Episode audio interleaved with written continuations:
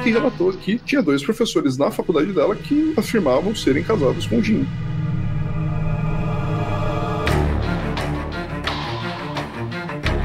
Você sabe que isso aí podia, tipo assim, se tivesse completo, talvez você impediu o apocalipse, você salvava o universo, né? aparentemente não acontece nada, mas dentro da estátua estava aprisionado esse Jin maligno, né? Um Ifrit.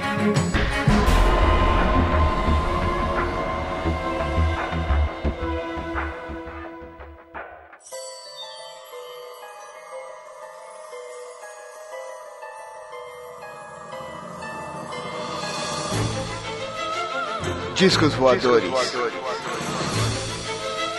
Fantasmas. Criaturas horripilantes.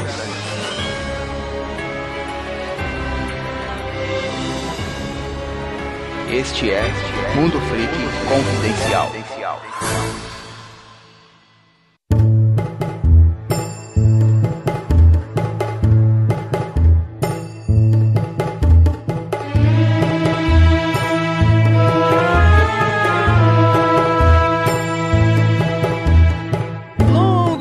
Longos dias e noites, queridos ouvintes. Aqui é o investigador Andrei e hoje nós vamos falar sobre um tema que eu sempre quis gravar, principalmente porque ele faz parte da história do mundo free confidencial, porque é um dos temas que foram bastante icônicos do nosso início. Eu não lembro agora se é o episódio 3 ou episódio 4. Acho que o episódio 2, aliás, que foi um episódio que a gente gravou sobre uma lenda urbana de uma galerinha do barulho que invocava um Jin e dava errado e esse tipo de coisa. E, poxa, eu sempre quis muito falar sobre esses seres do balacobaco, mas a gente nunca teve oportunidade porque a gente não tinha muitos especialistas na área, né? E a gente continua sem especialista na área, só que eu acho que a gente juntou uma galera que pelo menos consegue se completar aqui nesse podcast, que a gente vai falar sobre ele, os gênios, os jeans, né? A gente vai falar um pouquinho sobre essas entidades árabes e que, enfim, realizam desejos, a gente vai descobrir isso. Pra me ajudar isso temos ele, Marcos Keller. E os americanos têm o Jim que você respeita. Ô. exatamente, exatamente. Temos aqui também a nossa especialista em demônios, mas será que jeans tem algo a ver com demônios? Tu pra guerra. Olá, bom, especialista em demônios, os jeans eh, vão ficar bem na borda do meu conhecimento, mas vou tentar fazer o meu melhor aqui hoje, vamos lá. E também temos aqui um especialista que vai ajudar bastante a gente aqui nesse episódio, que ele adora cultura islâmica, que é o Puncha. Seja bem-vindo pela primeira vez aqui no Mundo Frio Confidencial. Poxa, muito obrigado, boa noite. E não sou especialista não, mas uma vez que os jeans são parte da crença no Islã, é obrigação do muçulmano ter algum conhecimento. Então se puder partilhar, trocar uma ideia, vai ser um prazer. Obrigado pela oportunidade. Tá muito formal esse cara, hein? É, tá, muito assim, não, formal. é, não, daqui a pouco ele vai te pirocar. Tá, Isso aí o- tá William Bonner, né? Tá, boa noite. Foi mal, foi Poxa, mal, poxa. Calma, gente, o bicho tá chegando agora aqui. Deixa Não, aqui é assim, filho. um Aqui, se não tiver de cueca baixada, não- nem entra. Bem, hoje a gente vai falar sobre eles, os gênios da lâmpada. Essa galera que realiza desejos, ou será que não? E que, cara, eu não sei mais o que falar. Você, eu não sei nada desse podcast, eu não sei absolutamente nada, vocês vão me ajudar nisso e descobrir todos esses preconceitos ou conceitos que a gente tem sobre os jeans estão certos. Então é isso, depois dos recadinhos a gente já volta.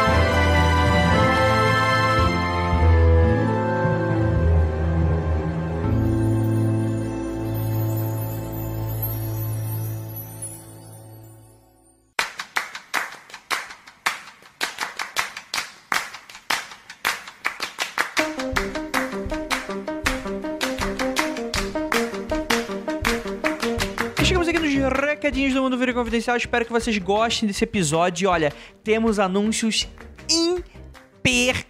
imperdíveis para vocês. Primeiramente, agradecer a galera que fez a pauta. Primeiramente, ao Leandro Perdizo, que me ajudou um pouquinho. E também ao Puncha, que elaborou vários dos tópicos que a gente ia abordar por aqui, já que era um assunto que a gente não dominava completamente. Então, foi de super ajuda para todos nós. Se você gosta do nosso trabalho, gosta dos nossos pauteiros, gosta dos episódios, enfim, quer que outras coisas venham, lembrando que o Criptologia já começou a ser feito, deve estrear para dezembro, então fiquem espertos. Vão lá no apoia.se barra confidencial para nos apoiar. E eu tenho o prazer de anunciar que temos aí a semana do horror. se aproximando. Eu ainda tô vendo exatamente o que, que a gente pode fazer e tal. Sinceramente, eu não faço a mínima ideia, ouvinte. Eu sei que é uma data mega especial pra gente, mas eu tô falando isso por dois motivos. Primeiro que a gente tá terminando o Popularium agora e a gente começou a produção do Criptologia.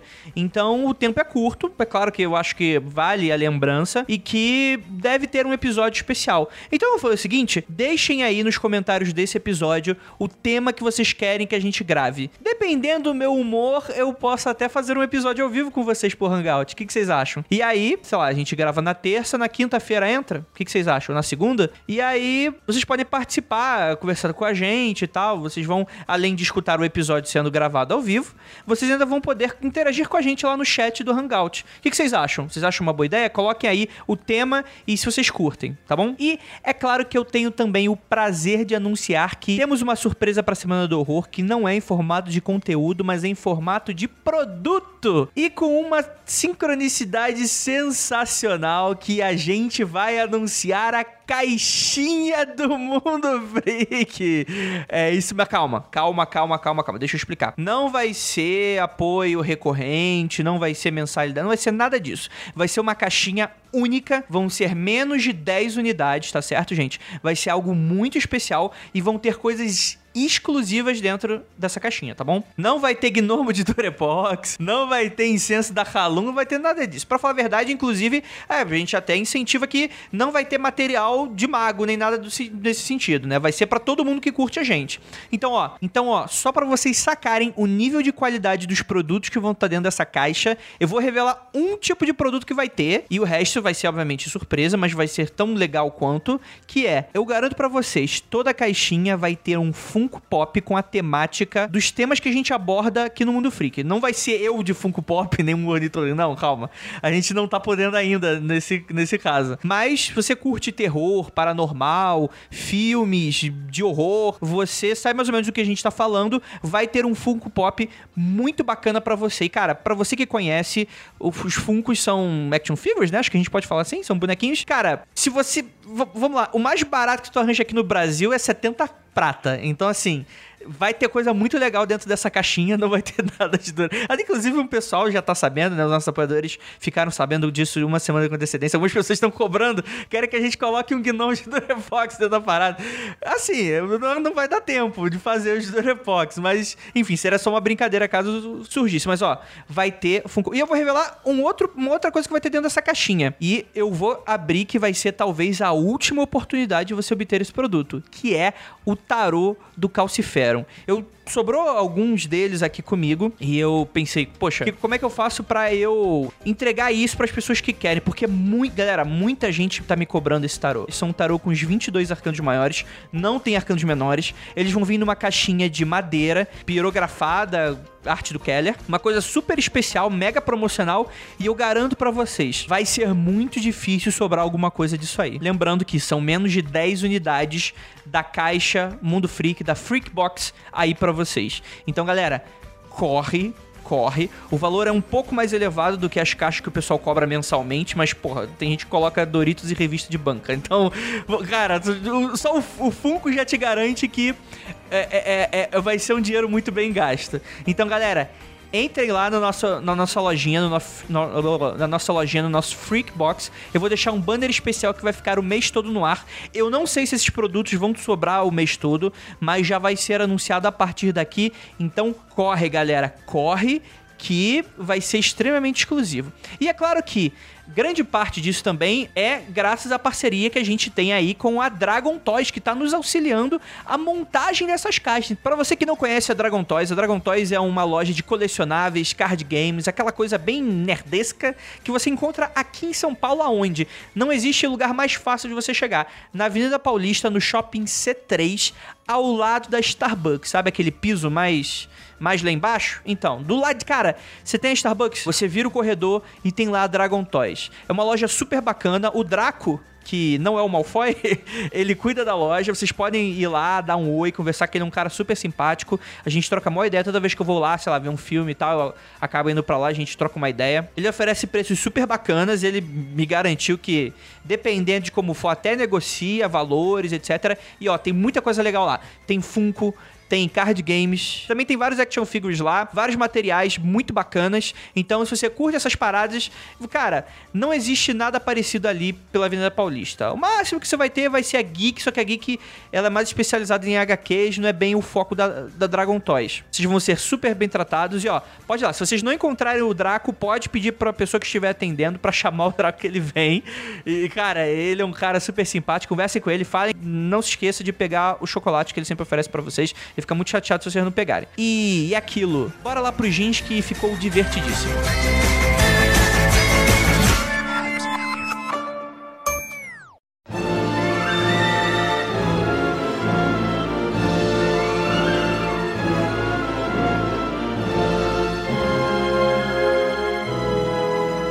Beleza, galera. Jeans. É muito interessante porque eu sempre acreditei, ou pelo menos foi o que eu li. Só que dentro desse mundo muito louco, às vezes a gente não pode acreditar muito no que a gente lê. Mas eu sempre acreditei que a palavra Jin era uma corruptela da palavra Daemon, que também vai, enfim, dar origem aí também à palavra de demônio, que a gente tem aí do, dos gregos, né? O Daemon grego, que não tem nada a ver com demônios, inclusive. Mas isso tem algum fundo de verdade ou não? Eu não acho que as palavras tenham relação, até porque se a gente for lá na, nas línguas, eu acho que elas, as duas línguas já tinham se diferenciado, já estavam em ramos bem diferentes, assim. Mas eu não sou especialista em linguística. De qualquer forma, eu acho que um pouco da ideia do Jin lembra um pouco da ideia do Daimon na Grécia Antiga, que é essa ideia desse ser que vai ser um ser que não é necessariamente bom nem necessariamente mal, que é um ser não visível a olho nu, ou pelo menos boa parte do tempo ele não é visível. Esse ser meio imaterial e que ele tem essa grande habilidade de sussurrar coisas no ouvido das pessoas. Então tem uma certa semelhança. Ah, mas eu também tenho, Tupá. Aqui, ó. Aqui, ó. Você faz aqui agora. Ai, ai, ai. A ide- A ideia de ter uma entidade que tá oculta ou de alguma forma escondida da percepção imediata humana, ela é presente desde a tradição cristã, na tradição judaica, na tradição persa. Você tem tradição hindu também que vai ter essa perspectiva e isso vai desembocar, né, até a tradição islâmica que vai ter uma outra apreensão do jin, né, que vai elaborar de uma outra forma e vai dar uma outra importância também, né? Então é, é um pouco complicado até porque eu sei a questão do Islã, eu sei a questão do jin no Islã, que é onde vai ter uma elaboração a partir de todas essas influências que virão. Mas é uma ideia, parece que presente em todo mundo, né? Todo o planeta tem pessoas falando de coisas sobrenaturais, coisas que aconteceram, de entidades que existem, que tem algum livre-arbítrio, que tem livre escolha. Todas as culturas vão ter esse tipo de relato, né? O Islã vai vir e vai dar uma teorizada um pouco do que seria, né? eh, Essas criaturas, né? Vai fazer parte da crença do Islã. Tanto que o muçulmano que diz que não existem jins, ele não tá de acordo com o Corão, ele não é, não tem conhecimento daquilo que ele diz acreditar. né? No Islã existem jins, o muçulmano acredita em jins, né? e sabem que eles existem. Tipo um cristão que não quer crer em anjo, né? Uma coisa que tá faltando, fica meio podado. Mas só pra constar também, dentro disso que o, que o Puncha falou e do que a Tupá também pegou, eu já ouvi que a palavra Jin também teria uma origem de um verbo, acho que era Jana, que significaria encoberto ou escondido, né? Que teria essa, essa coisa da capacidade oculta do, do Jin, que é uma coisa que hoje em dia a gente esquece, a gente fixa no desejo, até pela nossa nosso formato de sociedade também, né? Que a gente tem É. essa coisa muito materialista, muito das coisas de trazer, né? Muito dessa parada. Então a gente fixa muito na coisa do desejo, mas ele, na tradição, mais puxado pra tradição árabe, acho que esse ponto do esconder e dos sussurros, né? Ela é uma coisa que é mais presente até do que a questão do desejo. Sim, essa história dos, dos jin é, considerando desejos, ela entra em contradição, ao menos com a literatura islâmica, mas entra em consonância com a literatura pré-islâmica e não islâmica, né? Uhum. Você vai ter essa, essa perspectiva, né, de que a palavra jin, é, essa, a raiz jin e nun, juntas, elas vão indicar coisas ocultas, né? Então a, a palavra jin seria aquele que está escondido, a palavra jana, que é o paraíso, é algo que está oculto também, a palavra majnun, que seria aquele que está sobre a ordem dos jin, aquele que está submetido ao jin, é, o- é o termo em árabe que indica o louco, né? E aparece no Alcorão esses termos, né? Então, linguisticamente, eles já eles são registrados, indicam a, a coisas semelhantes, que isso você colocou, essa da encoberta, da, do, do escondido. Eu acho que, já que a gente está falando tanto de pré-islâmico islâmico, seria legal a gente colocar um pouquinho de datas para as pessoas entenderem mais ou menos de quando a gente está falando. Não sei, eu gosto de colocar linhas do tempo e tentar explicar Sim, um sim, pouco sim. como que isso se funde. Eu acho que, especialmente porque a gente tende a ter tão pouco conhecimento do mundo islâmico, do mundo pré-islâmico, do mundo árabe em geral, a gente tem muito essa mistura na cabeça, assim, de tipo, ou o que, que é o que. Eu acho que seria legal a gente tentar dar um pouquinho de uma média do que, que aconteceu. Sim, sim, é, isso é interessante porque, como eu falei, tipo, dessa coisa dos Daimon, é, a gente começa, eu pelo menos, né, começa a tentar, vamos lá, é uma crença muito antiga, né, que vem muito antes do Islã. Da onde que teria surgido? Existe algum estudo que consiga colocar aí como uma crença de povos, é, sei lá, depois que vieram da África e, enfim, eles acreditavam? Alguém tem alguma dica do que poderia ser? O Andrei gosta de fazer essas perguntas que não tem resposta, né? É tipo, de todo começo de podcast, o Andrei faz uma pergunta assim dessas impossíveis de responder. Defina o pré-islâmico, por favor.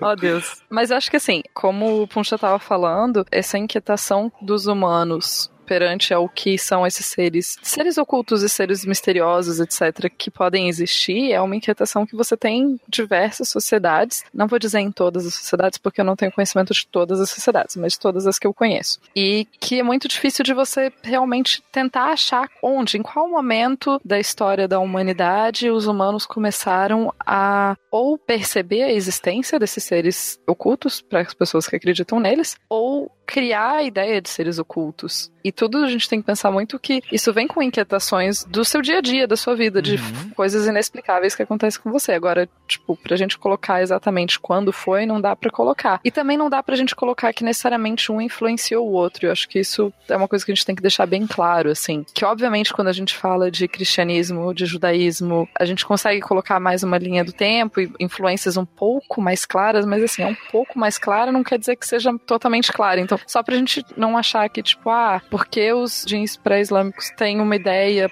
semelhante à dos Daimons, então quer dizer que eles têm mais ou menos a mesma origem? Provavelmente não. Tem muitas coisas que são prováveis, e daí cada historiador tem um tipo de teoria diferente nesse sentido, mas tem muita coisa que é provável que seja simplesmente humanos tiveram essas ideias em momentos semelhantes, em locais diferentes. Não necessariamente as coisas têm uma ligação. Claro que tem outras pessoas que vão defender que tem ligação, então, enfim, teorias, né? Sim, não, mas assim, é, quando a gente começa a falar de antiguidade, é, é aquela tipo de coisa que eu sempre falo aqui nos nossos podcasts, né? A gente estuda história na escola através de bloquinhos, né? E às vezes a gente não tem uma total noção e uma total compreensão que muitas vezes os povos antigos, eles não eram destacados entre si. Pelo contrário, eles tinham linhas de comércio, eles conversavam entre si, eles trocavam cultura. Então, para existir algo do tipo, ah, aqui a gente acredita em fantasma, e aí isso vai viajando, viajando. Ou o contrário também poderia ser, né? Isso para mim não é muito, muito difícil de imaginar. Principalmente porque a gente acaba não estudando muito Oriente Médio, mas se a gente for pegar e analisar, estudar seriamente, a gente vai ver que é um tipo de cultura que esteve sempre influenciando o Ocidente, né? Então, toda essa ligação eu, eu acho bem interessante da gente colocar. Ah, sim, eu acho que isso é importante, assim, de que as culturas tinham conexões e relações, com certeza, o tempo todo. Mas algumas ideias podem simplesmente ter surgido ao mesmo tempo em mais de um lugar. Elas não precisam sim, necessariamente sim, sim, ter se influenciado nesse sentido. Ah, sim, mas também pode ser também, tipo assim, aquela coisa de, de ser só o nome. Tipo, sei lá, ah, porra, eu fui lá naquele lugar ali onde tem uns caras que, enfim, tinham um cavalão de madeira e estavam um guerreando com o outro. E eles falavam que quando alguém sussurra no teu ouvido, é, o nome é, é Demon. Aí eles vão lá no, no sotaque deles e falam, ah, então, isso aí é, é o Jin quando acontece isso. Às vezes pode não ser realmente a mesma coisa. Mas se, se o nome tiver uma ligação, caralho, nada que eu tô falando tá fazendo sentido. Mas acho que vocês me entenderam. Inclusive é interessante que na própria antiguidade, essa nossa inabilidade humana de entender o outro e de conseguir entender os fenômenos do outro pela perspectiva do outro era uma coisa que já acontecia há muito tempo. E na própria antiguidade grega, você tem textos da Grécia falando de outros povos e falando assim: ah, esse outro povo aqui também acredita em daimons. E às vezes nem escreve o nome que aquele outro povo dá para daimon. E às vezes a coisa que aquele outro povo acreditava tinha várias diferenças do daimon grego, mas porque para eles a forma que eles, como estrangeiros, enxergavam aquela cultura de fora, falava, ah, beleza, parada transparente aí deve ser Daimon, que é, é, o que a gente tem. Através da semelhança, né? A gente vai, vai juntando coisa através da semelhança mesmo. O Islã, ele vai ter uma perspectiva de herohistória, né? Então a história, ela não é um espaço, ela não é uma narrativa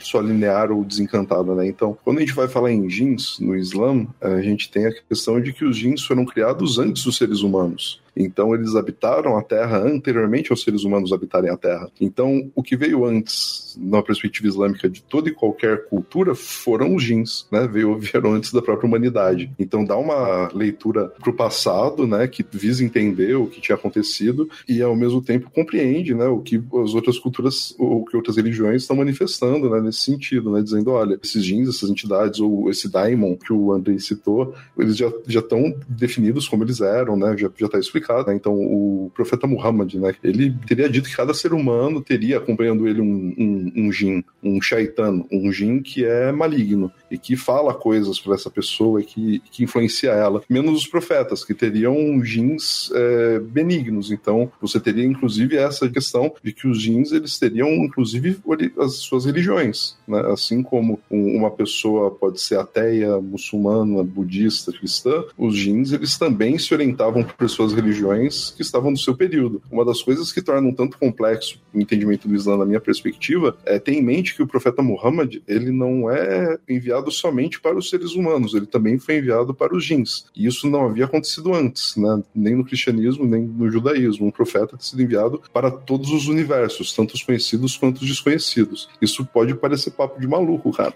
mas é a perspectiva da religião sobre, né? Eu observo dessa forma. Você tinha cristãos, você tinha judeus na Península Árabe, né? Antes do surgimento do Islã, por volta do século do, do começo do século VII da Era Comum, né? Você já tinha isso, né? Então é meio que uma complementaridade em alguns pontos, né? Tem narrativas que vêm de outros povos, narrativas que vêm de outras, de outras religiões, que o Islã vai referendar algumas delas, entende? Não vai questionar, não vai acabar, não vai ser uma ruptura, vai ser uma continuidade. Isso que você falou é interessante porque eu sempre gostei muito desse tema. E aí você começa a entrar um pouco dessas narrativas ocultistas, e você tem toda essa coisa também sobre RPG e tal. E você citou aí sobre essa questão dos elementos, e aí bate também com, com o que ela falou sobre essa similaridade que a gente tem com anjos, né? Os jeans, então, eles seriam anterior aos homens, tipo os anjos, e eles seriam meio que também como forças da natureza, seria mais ou menos isso? Olha, eles podem se manifestar enquanto forças da natureza, mas não necessariamente, né? Alguns jeans podem se manifestar tomando a forma de um animal, Uhum. de, de pessoas, de uma voz que se manifesta num ídolo, né? Em uma estátua construída e a voz se manifesta ali, a pessoa fala, olha, aquilo é, é a estátua falando e passa a ter um culto àquela estátua quando na verdade era um jin que estava falando, né? Não mais que isso. Mas assim, o- os jeans, eles eles estão na narrativa da criação do Corão, né? Tá, eu até procurei aqui pra ver se eu encontrava, tá na 55ª Suratra, versículo 14, né? Ele criou os gênios do fogo, fogo vivo, e no 15 e criou os gênios do fogo vivo, né? Tá batendo essa questão da criação dos gênios, então ele pertence à criação. Mas realmente não tá muito claro se é, tipo, parte da construção da criação ou é uma criatura viva, como o ser humano é, como os animais são, né? Que estão aqui pra desfrutar do mundo e pra existir no mundo, né? Porque os anjos têm essa característica no cristianismo de que é característica póstuma, né? Isso aí foi, foi fechado em concílio, na verdade, pra não ter adoração à figura dos anjos como figuras individuais. Então foi fechado depois que eles seriam é, extensões do corpo de Deus, né? No cristianismo ele é o dedo de Deus, é é uma função. Ele é um, um operário, uma abelha, uma abelha operária, né? Ele perde essa coisa do intelecto primal, da, da, da ação primal, tal. Isso posso, isso é fechado em concílio, né? Se você pegar em, em textos mais antigos, a Tupá mesmo, estudos manuscritos do Mar Morto, deve ter uma abordagem um pouquinho diferente. E no Islã, como é que é? Eles são uma criatura viva, tá solto aí. O mundo é deles também, como é tá, tá nosso. solto, tá solto no pasto, né? Tá aquele- vem aquela planície imensa, né? Jeans ali, correndo, né? Todo mundo nu, né? Tudo balangando ali. Não, uma, uma coisa que assim, você tem o- os. A, a criação dos jeans ela é feita desse fogo, só que tem um termo específico desse fogo que ele não é um fogo que produz fumaça, ele é somente a chama, né? E ele é do fogo e do ar, né? Apesar de que isso é uma coisa que até eu, eu até conversei isso com o Andrei, até tinha que pedir desculpa pra ele, porque eu falei, não, não é isso, depois eu fui estudar isso mesmo. Você tem jeans que vão habitar na água, que vão habitar na terra, que vão habitar em, em regiões de, que tem fogo, em vulcões, enfim, mas eles são feitos de fogo originalmente, né? Assim como o ser humano é feito nessa mitologia abraâmica de terra e, e água, né? Em forma de barro, os jeans seriam feitos, então, da mistura desses elementos sutis. No pensamento islâmico, você tem a noção, então, de que existe um mundo do testemunhável, que é o mundo do que você pode falar sobre ele, né? Que em árabe seria al-shahada, né? O, o mundo da shahada, o mundo do testemunho. Você pode falar, olha, eu vi isso, senti aquilo, aconteceu tal coisa. Você tem o alan al-mithal, que é o mundo das formas, né? O imaginal, né? Que o Henrique Corbin, o filósofo francês, coloca, né? Da filosofia persa, ele pega esse termo, e ele faz trânsito, o Alan al-Mithal, né? O mundo das formas, faz trânsito com o Al-Ghaib, que é o mundo do oculto, o mundo escondido. E os jeans habitariam nesse mundo escondido, né? E é lá que eles vivem. Eles se relacionam com seres humanos a partir do corpo sutil, que é um corpo que não é exatamente assim. Você, eu vi uma, uma narrativa de que os jeans têm um corpo muito frágil, né? Então, como assim conceder desejos, né? Eles não sobrevivem. A primeira história das Mil Uma Noites, né? Começa a história de um Jin que o filho dele morreu porque a pessoa que estava passando jogou um caroço de tâmara no chão e esse caroço de tâmara caiu em cima do filho dele e esse filho morreu, né? Você pegou um versículo do Alcorão, você tem na, na Sura da Caverna, Sura do Al-Kaf, capítulo 18, versículo 50, vai falar sobre a progênie dos jins. Então eles se reproduzem, assim como seres humanos. Que nem eu falei, eles têm religiões, assim como seres humanos. Eles também vão ser julgados por Deus, assim como seres humanos, no dia do juízo. Então existe uma, uma definição que eu vi, que eu gostei muito em relação a jins, que compreende desde os alienígenas até entidades de Umbanda, até Eita. outras entidades, é que são criaturas com livre-arbítrio, mas que não são humanas. Essa é uma definição que eu gosto dela, porque ela deixa claro, não são anjos, que não têm livre-arbítrio, e são feitos de luz, e criaturas que têm livre-arbítrio, mas que não são humanas e que se relacionam com os humanos de alguma forma. Né? Essa forma, ela vai, você tem tradição, né, diferentes culturas, como é, e você tem a tradição islâmica, que vai definir algumas formas dessa relação, enfim. Né? Agora, dar preferência para um ou outro vai de acordo com, com o leitor, com o pesquisador, né, cara? Isso, isso mostra também como é desumano a parada de prender o Jin num objeto, né? Porque se ele é um indivíduo com livre-arbítrio, um indivíduo como ser humano, e nas Mil e Uma Noites, se não me engano, quando é citado, é citado até que quem faz isso são feiticeiros, são pessoas que querem ter o domínio sobre o sobrenatural. Não é uma coisa legal, tipo, não é natural. Nasceu um Jin, ele já nasce preso na lâmpada, tá Uma ligado? garrafinha, né, cara? É, já vem junto. Pokémon, né? Já no chaveiro. Não.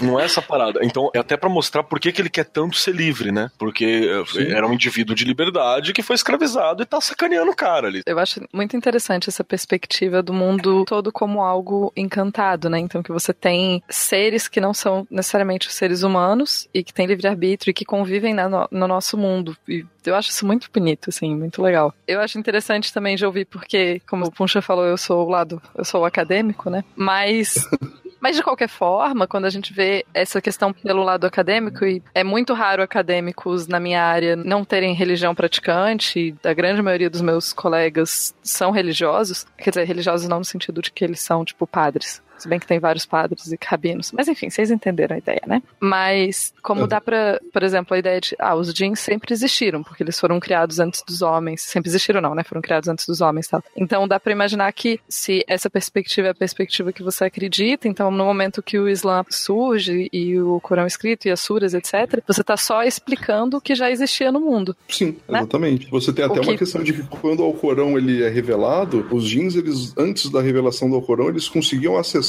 as primeiras camadas do céu e os anjos e Deus falando com os anjos, né? E depois que o Alcorão é revelado, essa camada do céu é inacessível para eles. Passa a ser inacessível. Então, a partir de então, eles não têm acesso mais a uma informação privilegiada que eles tinham anteriormente, né? A Surah Al-Jin, que tem um capítulo do Alcorão só sobre os jins, né? Um versículo dos gênios. Essa Surah Al-Jin, ela coloca que, que passou a existir meteoros, né? E guardiões do céu, né? Protegendo a Terra de que os jins pudessem transpor essa, esse limite, né? Celeste ter contato com isso, né? Então eles Nossa, acabam eles acabam diminuindo o poder deles, né, dessa forma. Então eles conseguem falar através de adivinhos, né, mas é, tem até um, um, um radiz, uma narrativa do profeta que vai falar que eles misturam a mentira junto com a verdade, né. Então quando o adivinho fala alguma coisa, ele efetivamente adivinha aquela coisa, ele junto com aquela verdade vê uma série de enganações, né. E isso só acontece pela vontade de Deus e não pelo poder daquele adivinho. Então é, é curioso isso. Tem tem como o Tupá falou, explica o que estava acontecendo e explica um pouco o que está acontecendo agora, né? Essa coisa que eu falei dos jins serem entidades que têm livre-arbítrio, eu conheci duas pessoas que se tornaram muçulmanas depois de irem no terreiro, eram bandistas, conversaram com as entidades e as entidades recomendaram que elas se tornassem muçulmanas. Então eu achei curiosíssimo isso, uma conversão no Islã de pessoas que foram orientadas em terreiro. Pois é. Isso, isso corrobora, isso confirma um pouco até essa, essa hipótese, né?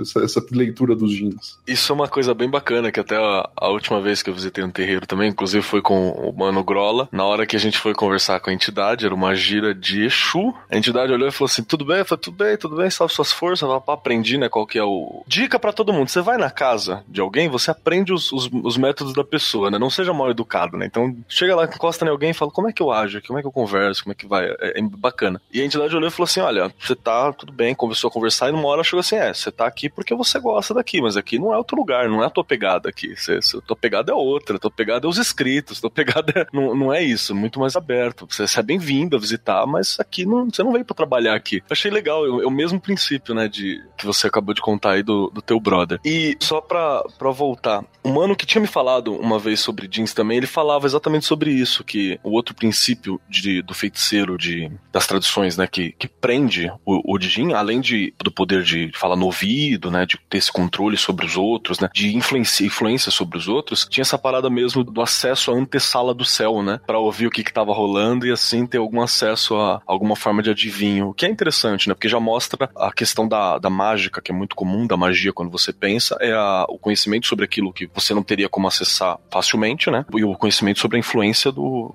do outro, né, sobre o outro, que é os dois princípios mais básicos que você tem da magia, a divinação, né, e, o, e a ação mágica. Tá, mas aí, eu fiz uma, eu fiz, quando eu, eu tava montando esse episódio, e eu vou voltar um pouquinho, vamos voltar um pouquinho. Faz o barulhinho de novo. É, é, não, vocês já escutaram. É, que é o seguinte, quando eu fui falar com, com Puncham, na minha cabeça me vem RPG. E o RPG, os jeans, eles eram divididos em elementos, né? Eram como se fossem, vamos lá, elementais, só que numa categoria acima, já que eles teriam consciência e livre-arbítrio. Sim. Eles seriam elementais e teria um de cada elemento, né? Da natureza. Então, fogo, água, terra, é, ar e coração, né? Aí depois ele falando, ele falou: não, é, o, o, os jeans, eles são de, de uma categoria que eles são ar, e fogo, diferente do ser humano que é fogo e, e barro, né? Que tem o sopro divino e etc. Água e barro, ser humano. Ah, sim, claro. É, Obviamente, né? Tem que vir da lama esses filhos da mãe.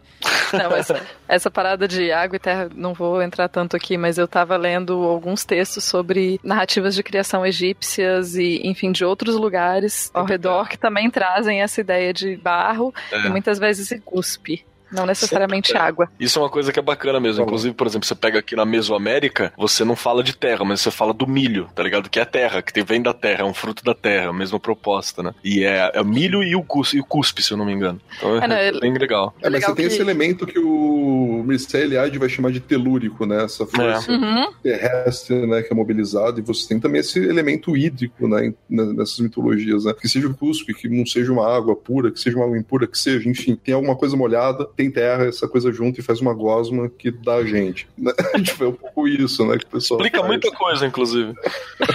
Explica, né? Humanos vêm da gosma. É, não. É, Enfim, é, mas aí a gente pode fazer também aquela, vamos lá, aquele malabarismo retórico e falar que a gosma nada mais é do que uma alusão à sopa primordial que vieram todos os seres vivos. Olha aí, Perfeito, Olha cara. só. tá vendo? Kenneth Grant Nossa, eu acho tão orgulhoso. foda, cara. acho tão foda quando as pessoas vão explicar, falar a ciência do Alcorão, a ciência da Bíblia. Eu falo, puta merda, o cara tá falando bobagem. É fogo, cara, essa parte da religião com a ciência, acho melhor até separar pra gente não, pra, pra, pra eu pelo menos não ser des- destroçado, cara. Pelo menos pra não, não é- passar raiva, né? Eu, eu gosto, cara, eu Não gosto passar raiva e disso. né? vergonha. Eu gosto disso de, de, de, por exemplo, vamos lá, é, o, o homem é feito do, do barro, né? O que, que é o barro? O barro é a matéria. E a matéria, enfim, aí tem o fogo. O que, que é o fogo? O fogo é a consciência, é o livre-arbítrio. E aí, o cara, tipo, a ciência não vai matar a religião em nenhum momento, enquanto tiver todo esse malabarismo retórico que a gente pode fazer com absolutamente qualquer coisa, né? E se adapta e evolui. Sabe o que eu pensei aqui? Acabou de cair uma, uma ficha assim. O Puncha falou do, do gênio, sobre a religião dos gênios, né? Que o profeta teria vindo também para os gênios, né? Então quer dizer que a gente tem gênios de várias religiões, então. Eles Sim, teriam religiões para os gênios. Olha que bacana, né, cara? Exatamente. Quando, quando eu faço minha chamada para oração para chamar, é, bom, eu, eu sou, o que eu saiba, eu sou um dos poucos muçulmanos da cidade, né? E quando eu chamo para oração, as pessoas não estão ouvindo. Quem está ouvindo o meu chamado para oração são os gênios. Então eu tenho consciência de que quando eu rezo, eu posso ser o imã, que é aquele que reza na frente, pode ser o condutor da oração, para uma legião de gênios, e não tem a menor noção disso, é uma responsabilidade imensa. Então, quando você vai rezar né, dessa forma, né, e quando você, no final da oração, você deseja a paz e a misericórdia de Deus, né, você deseja para a direita e depois para a esquerda, né, você diz Salam Aleikum Donatullah. Isso você deseja tanto para quem estivesse presente ali enquanto humano, e você deseja também para os gênios que estão presentes ali com você. Né? Então você tem um contato o tempo todo, né? Você tem capítulos ao Corão que são constantemente citados, recitados pelos muçulmanos, que são os dois últimos, né? Que são utilizados inclusive para exorcismo, né? No caso dos, dos jinn, para você afastar eles. Então o muçulmano até brinca, se você precisar de um exorcista um dia, dá um toque no muçulmano que é sucesso, cara. Show de bola. Essa, essa questão, inclusive, do, de exorcismo e dos jeans e tudo mais, eu fui no meu primeiro ano aqui, eu fui numa palestra, num, numa mesa de debates e tal, justamente sobre medicina, foi na faculdade de medicina, sobre medicina e jeans. Opa! É, já tem bastante tempo que eu fui, então eu não lembro perfeitamente de tudo, assim, mas uma das pessoas que estava falando, tinham várias pessoas, uma das pessoas era um psicólogo muçulmano, e ele estava falando como que ele trata isso em terapia, como que ele trata a questão dos jeans em terapia, porque ele obviamente acredita, mas ao mesmo tempo como que, sendo um psicólogo, como que ele vai trabalhar essas questões e como que, que, que ele vai perguntar e que, que ele vai tentar ver mesmo, da onde vem o jean e não só, né, tentar Uhum. a- usar as duas coisas. Foi bem interessante. Sim, com Pena que eu certeza. não lembro perfeitamente de tudo, mas assim, Poxa. a base, Gostei tanto. mas a base toda do debate era isso, assim, sobre até que ponto, que é exatamente o mesmo debate lá dos casos da Igreja Católica e tal, de até que ponto fazer uma coisa, até que ponto fazer outra, como que a religião deve agir, etc. E a conclusão também é mais ou menos a mesma, né? De tipo, você tem que usar as duas coisas. Você não pode simplesmente dar remédio pra uma pessoa que se a pessoa acredita naquilo. Enfim, tem que ter os Sim. dois mundos. De fato, e você, tem ainda uma, uma questão, por exemplo, que o Andrei citou de passagem, eh, a Tupá falou essa questão de relação aos dois mundos. Eu lembrei disso, o Andrei falou sobre a questão do casamento entre os jeans, né? Você tem uma escola de jurisprudência islâmica, que é a Shafeita, que é uma escola dentro do sunismo, e é- não é uma escola pequena, né? Você tem quatro escolas e ela é uma das escolas. E ela permite o casamento entre seres humanos e jeans. Eita! né? Ou seja, é reconhecido legalmente na jurisprudência, na Sharia dessa escola, que humanos e jeans podem se casar. Então, quando fala esse casamento humanos e jeans, as pessoas podem até pensar, nossa, mas isso é uma coisa do passado. Eu conversei com uma pessoa que chegou da Síria há pouco tempo, que foi fazer os estudos dela lá e que relatou que tinha dois professores na faculdade dela que afirmavam serem casados com jin, né? Eu acho isso uma doideira. né? Mas, tipo enfim, do Deus Americanos?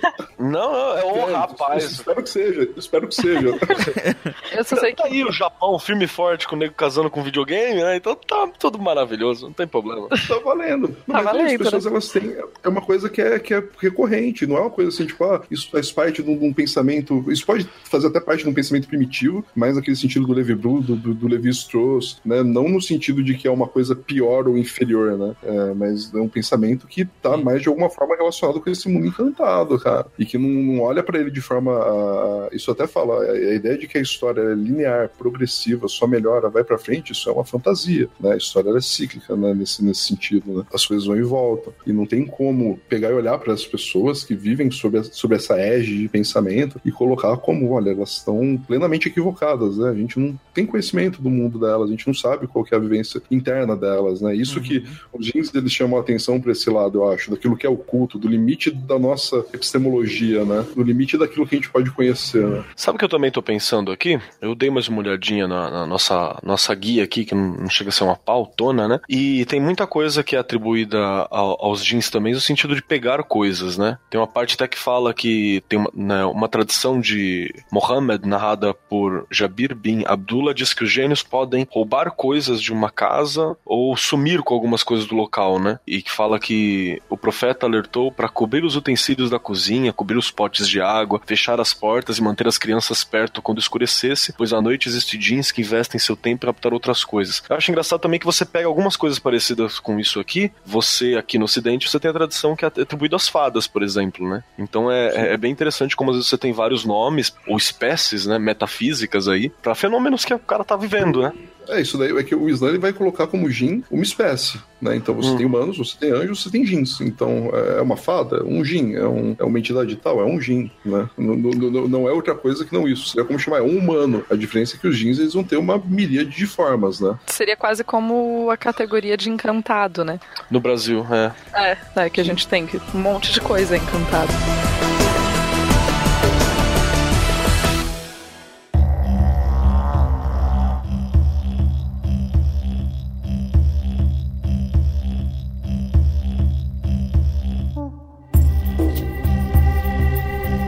Começo desse podcast, você afirmou essa coisa dos jeans serem maus. Só que eu sempre li que os jeans, eles são, na verdade, não é amorais porque eles têm um sentido de moral, mas eles podem ser tanto, enfim, do mal quanto do bem, quanto neutralidade. Eles podem, assim como o ser humano, tem o, o livre-arbítrio. O quão isso é, é, tipo, é real e você também citou essa questão do anjo. Tipo, então existem anjo também na narrativa junto. Então o Jin, ele não substitui o papel do anjo no cristianismo, mas ele adiciona. O Jin, ele é uma criatura, o anjo é outra criatura. Os anjos seriam, seriam criados da luz e não do fogo, né? Apesar do fogo compartilhar de alguma luminosidade, né? E o, o Iblis, né, que seria o Satanás, que seria o primeiro, o mais forte dos jins. Você tem uma categoria, né, os shaitãs, os satanases, né, que são os jins malignos. Agora, você tem jins muçulmanos, né, que rezam, que se esforçam para seguir o Corão e que, eventualmente, no dia do juízo estarão no paraíso e serão salvos. Ou seja, existem jins que são bons,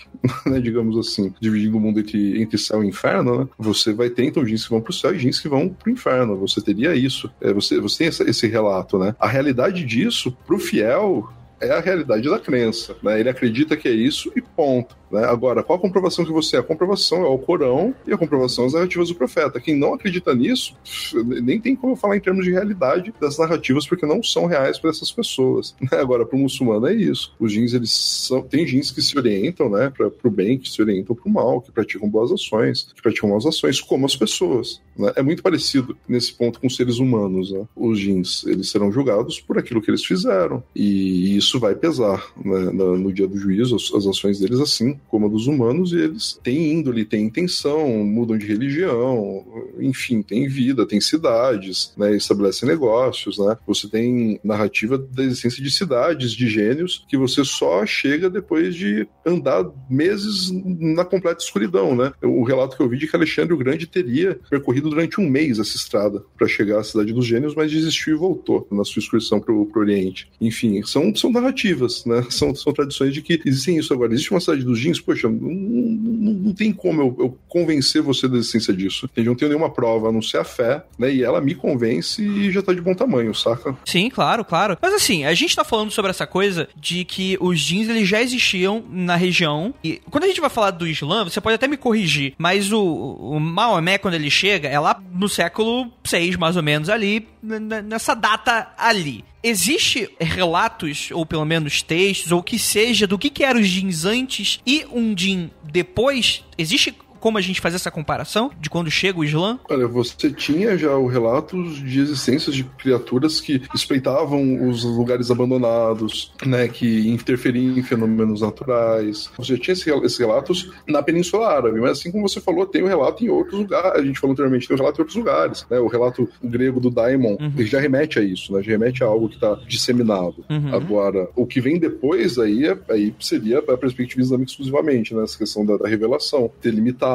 né, a- a- o acesso deles, de você ter. Então, é, eles se convertendo ao Islã, você tem relato no Alcorão de que um grupo de jins recebeu o Alcorão e se converteu conversando com o profeta Muhammad. né? Então é curioso isso, porque dá uma continuidade que eu, eu não vejo muito assim em outras tradições, saca? Abraâmicas, né? Pra ser mais específico, a não ser no judaísmo, né? Que teria uma, uma, uma maior desse tipo de estudo. Agora, no cristianismo, eu não vejo as pessoas falando disso, né? Inclusive, eu acho que talvez até tem cristão que pode falar, poxa, isso é uma fantasia, né? Isso é uma loucura. Mas enfim, isso está presente no pensamento deles, né? Na própria vida do profeta Muhammad, você tem eventos envolvendo anjos, enfim, envolvendo jeans, que vão dar essa continuidade que parece que se perde um pouco em alguns espaços, mas a, a narrativa popular, né, da existência dessas entidades, você tem na Península Árabe, né? Porque eu tenho certeza que, que existiam essas entidades fazendo essas coisas. E que nem eu falei, em outros lugares do mundo. Um, um dos livros que eu usei para estudar para esse episódio é o Legends of Fire Spirit. O pesquisador ele começa a colher relatos em todos os continentes sobre essas criaturas né, agora. Ele data da contemporaneidade, ele está colhendo naquele momento. Então ele relata o caso de uma casa que vai ser exorcizada, que vai ser purificada da presença dos jeans.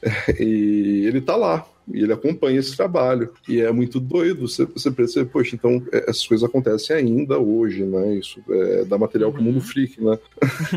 e para outras pessoas, para outros pesquisadores, né? Inclusive, deixa eu deixar um apelo aqui: ouvintes jeans, mandem mensagens pra nós. pelo Mandem mensagens. Direto pro Andrei de preferência. que Não, não, não, não, não, não, não, não, não, não, não, não vem com essa, não. Aqui o quarto, a casa é meio blindada tal, pode ser meio complicado pra entrar. Mas é super de boa. Aqui também. É, não, mas eu, eu diria que sussurrem no ouvido do Andrei, né? Não, não, pelo amor de Deus. Não olhem para trás, vai estar o Jim lá. Que é o Odin do Deus Americanos, inclusive. Continuando. Sussurra com a voz do Barry White, né, cara? Puta, que delícia. Aí tudo bem. Vamos pra frente então. Então vamos lá. E o Iblis? Exatamente, porque quando a gente vai falar do Islã, a gente tem essa figura que eu acho que ela, a gente pode falar que ela é análoga ao nosso Satã, que é o Iblis. O nosso Satã, né? meu amigo. É, sim, o nosso brother. E que- Nossa, não a dos outros. quem é esse malandro aí? O Iblis ele foi criado né, no, antes dos humanos, né? E aí que tá, eu, eu já vi, no Alcorão tem parte que diz que ele é Jin, ponto, que ele é da raça dos Jins, e você tem também relato que diz que ele era um anjo e que depois ele, é relato no Alcorão, e se tra- transformou num Jin. Foi um, um caso de transformação ontológica pela vontade de Deus. Mas ele foi criado e quando Deus ele concede ao ser humano a primeira profecia, que é o nome às coisas, né? Que essa é a profecia do profeta Adão, né, no Islã, que ele nomeia as coisas, ele dá nome às coisas. Então ele passa a ter um- uma intelecção das coisas existentes. E isso os jins não tinham. Eles não tinham esse aspecto. E eles perguntam para os anjos, né? Perguntam para Deus, né? Você vai criar aqueles que vão disseminar a corrupção pela terra, né? E Deus diz: Eu sei do que vocês não sabem. E por que isso? Porque a corrupção já havia se disseminado anteriormente na terra pelos jins. E o Iblis ele seria o maior deles em força. E esse é um dos momentos onde você tem essa ruptura também, né? Entre o espaço celestial e, o acesso dos, dos jins, né? Nesse momento eles são expulsos, né? E alguns, muitos jins se unem ao Iblis e acabam decaindo também, né? Desse estatuto deles de acesso à, à esfera celestial. Mas onde é que ele mora? Como é, como é que funciona? Tem um inferno? É um lugar onde vai os mortos? Qual é a diferença? O inferno, nessa concepção, ele existe, né? Ele tá oculto, ele tá no, no mundo oculto, não, tá, não é possível de acessar, mas o Iblis ele não tá limitado àquele lugar. Durante o Ramadã, o mês do Ramadã, o Iblis ele é acorrentado, é aprisionado, mas os outros jins continuam livres, inclusive eles costumam estabelecer guerras nesse período. E o que acontece? É, o Iblis ele tem esse poder, né, de coordenar esses jins agora. Ele é, ele, ele é uma figura análoga ao Satanás, no sentido da contraposição dele a Uhum. Deus, né, de se contrapor, mas ao mesmo tempo ele não tem, ele não, ele não tem poder. Um jin, uma categoria de jin que é colocada, né, que é o, o Marid, né, que são os, os jins mais poderosos. A palavra Marid aparece uma vez no Corão, né, e o poder dele foi transportar o trono da rainha de Sheba. Né, ele transportou esse trono, se fez presente no lugar, e vamos combinar que um guindaste consegue resolver esse problema, né? Não é um grande poder, assim, no fim das contas, para dar um desejo. É né? apenas do padrão Pra humano, fazer né? Mais forte que um ser humano, no caso. É, não tem, não tem muito, mu- muita força, não. Tanto que uma, uma expressão que, é, que, os, que, que no Irã se usa, né, quando fala do, do grande Satã do Ocidente, né, quando vai se referir aos Estados Unidos, alguns seus políticos, na verdade, você não deve falar grande Satã do Ocidente, você deve dizer o grande Satã do Ocidente, porque é zoeira, porque é demérito, não é? Tipo, o grande Satã, qual é o poder dele? O poder dele é falar no seu ouvido, grandes merda, sabe? Isso daí uma pessoa pode fazer, entende? O poder dele é falar no seu ouvido com a sua voz. Né? E aí a coisa é um pouco mais complicada. Então você pode dizer, poxa, eu tô pensando isso, tô achando isso, mas não é você que tá pensando aquilo, que tá dizendo aquilo para você mesmo. Esse é o poder dele. Agora, tendo orientação, e aí entra a questão do Islã, né, tendo essa orientação, você acaba podendo ter um discernimento, né? Enfim, outras tradições podem lidar com isso de outra forma. Mas você teria um discernimento, então, para seguir alguma coisa para além da sua consciência, né? E, e que seria a revelação, né? E, e se precaver disso, se precaver desses erros que o Shaitan e os outros jins, eles tentam é, incutir nas pessoas, entende? Mas, enfim, é garantia, né? Tô Gente escrota de qualquer religião tem, né? Eu achei, achei bacana essa fala sua aí, Pontia, porque se você pega algumas coisinhas que a gente deu uma olhada sobre como que os jeans são na proposta árabe pré-islâmica, assim, eles são bem descritos como uma coisa muito poderosa, muito nerfada mesmo. E aí é como se a vinda do, do- da revelação do Corão, né, ela mostrasse o que eles são, né, ela situasse o, o, o jin como uma outra criatura próximo do ser humano mesmo. Então dá aquela baixada da, da divindade, é como se tivesse aquela coisa de eles falando sobre si próprios, né? Então tá falando sobre si, então eu sou poderoso, eu sou fodão, eu sou feito de fogo. E parece que dá essa, essa baixada. Eu achei isso muito interessante. É uma narrativa que dá pra montar, né? É, teve um, um sheik que eu vi a, a palestra dele que disse certa vez que o primeiro racista foi o, o Iblis, porque ele disse: Eu sou melhor que você porque eu sou feito de fogo. Olha, eu não vou discordar do cara, né, cara? O cara me mata num abraço, né? Na terra e na baba, né? O cara tá lá. É, né, cara? Eu não vou exato, né? E, e a gente sabe que o ser humano não é o melhor tipo de gente, então vamos lá, né? Pois é.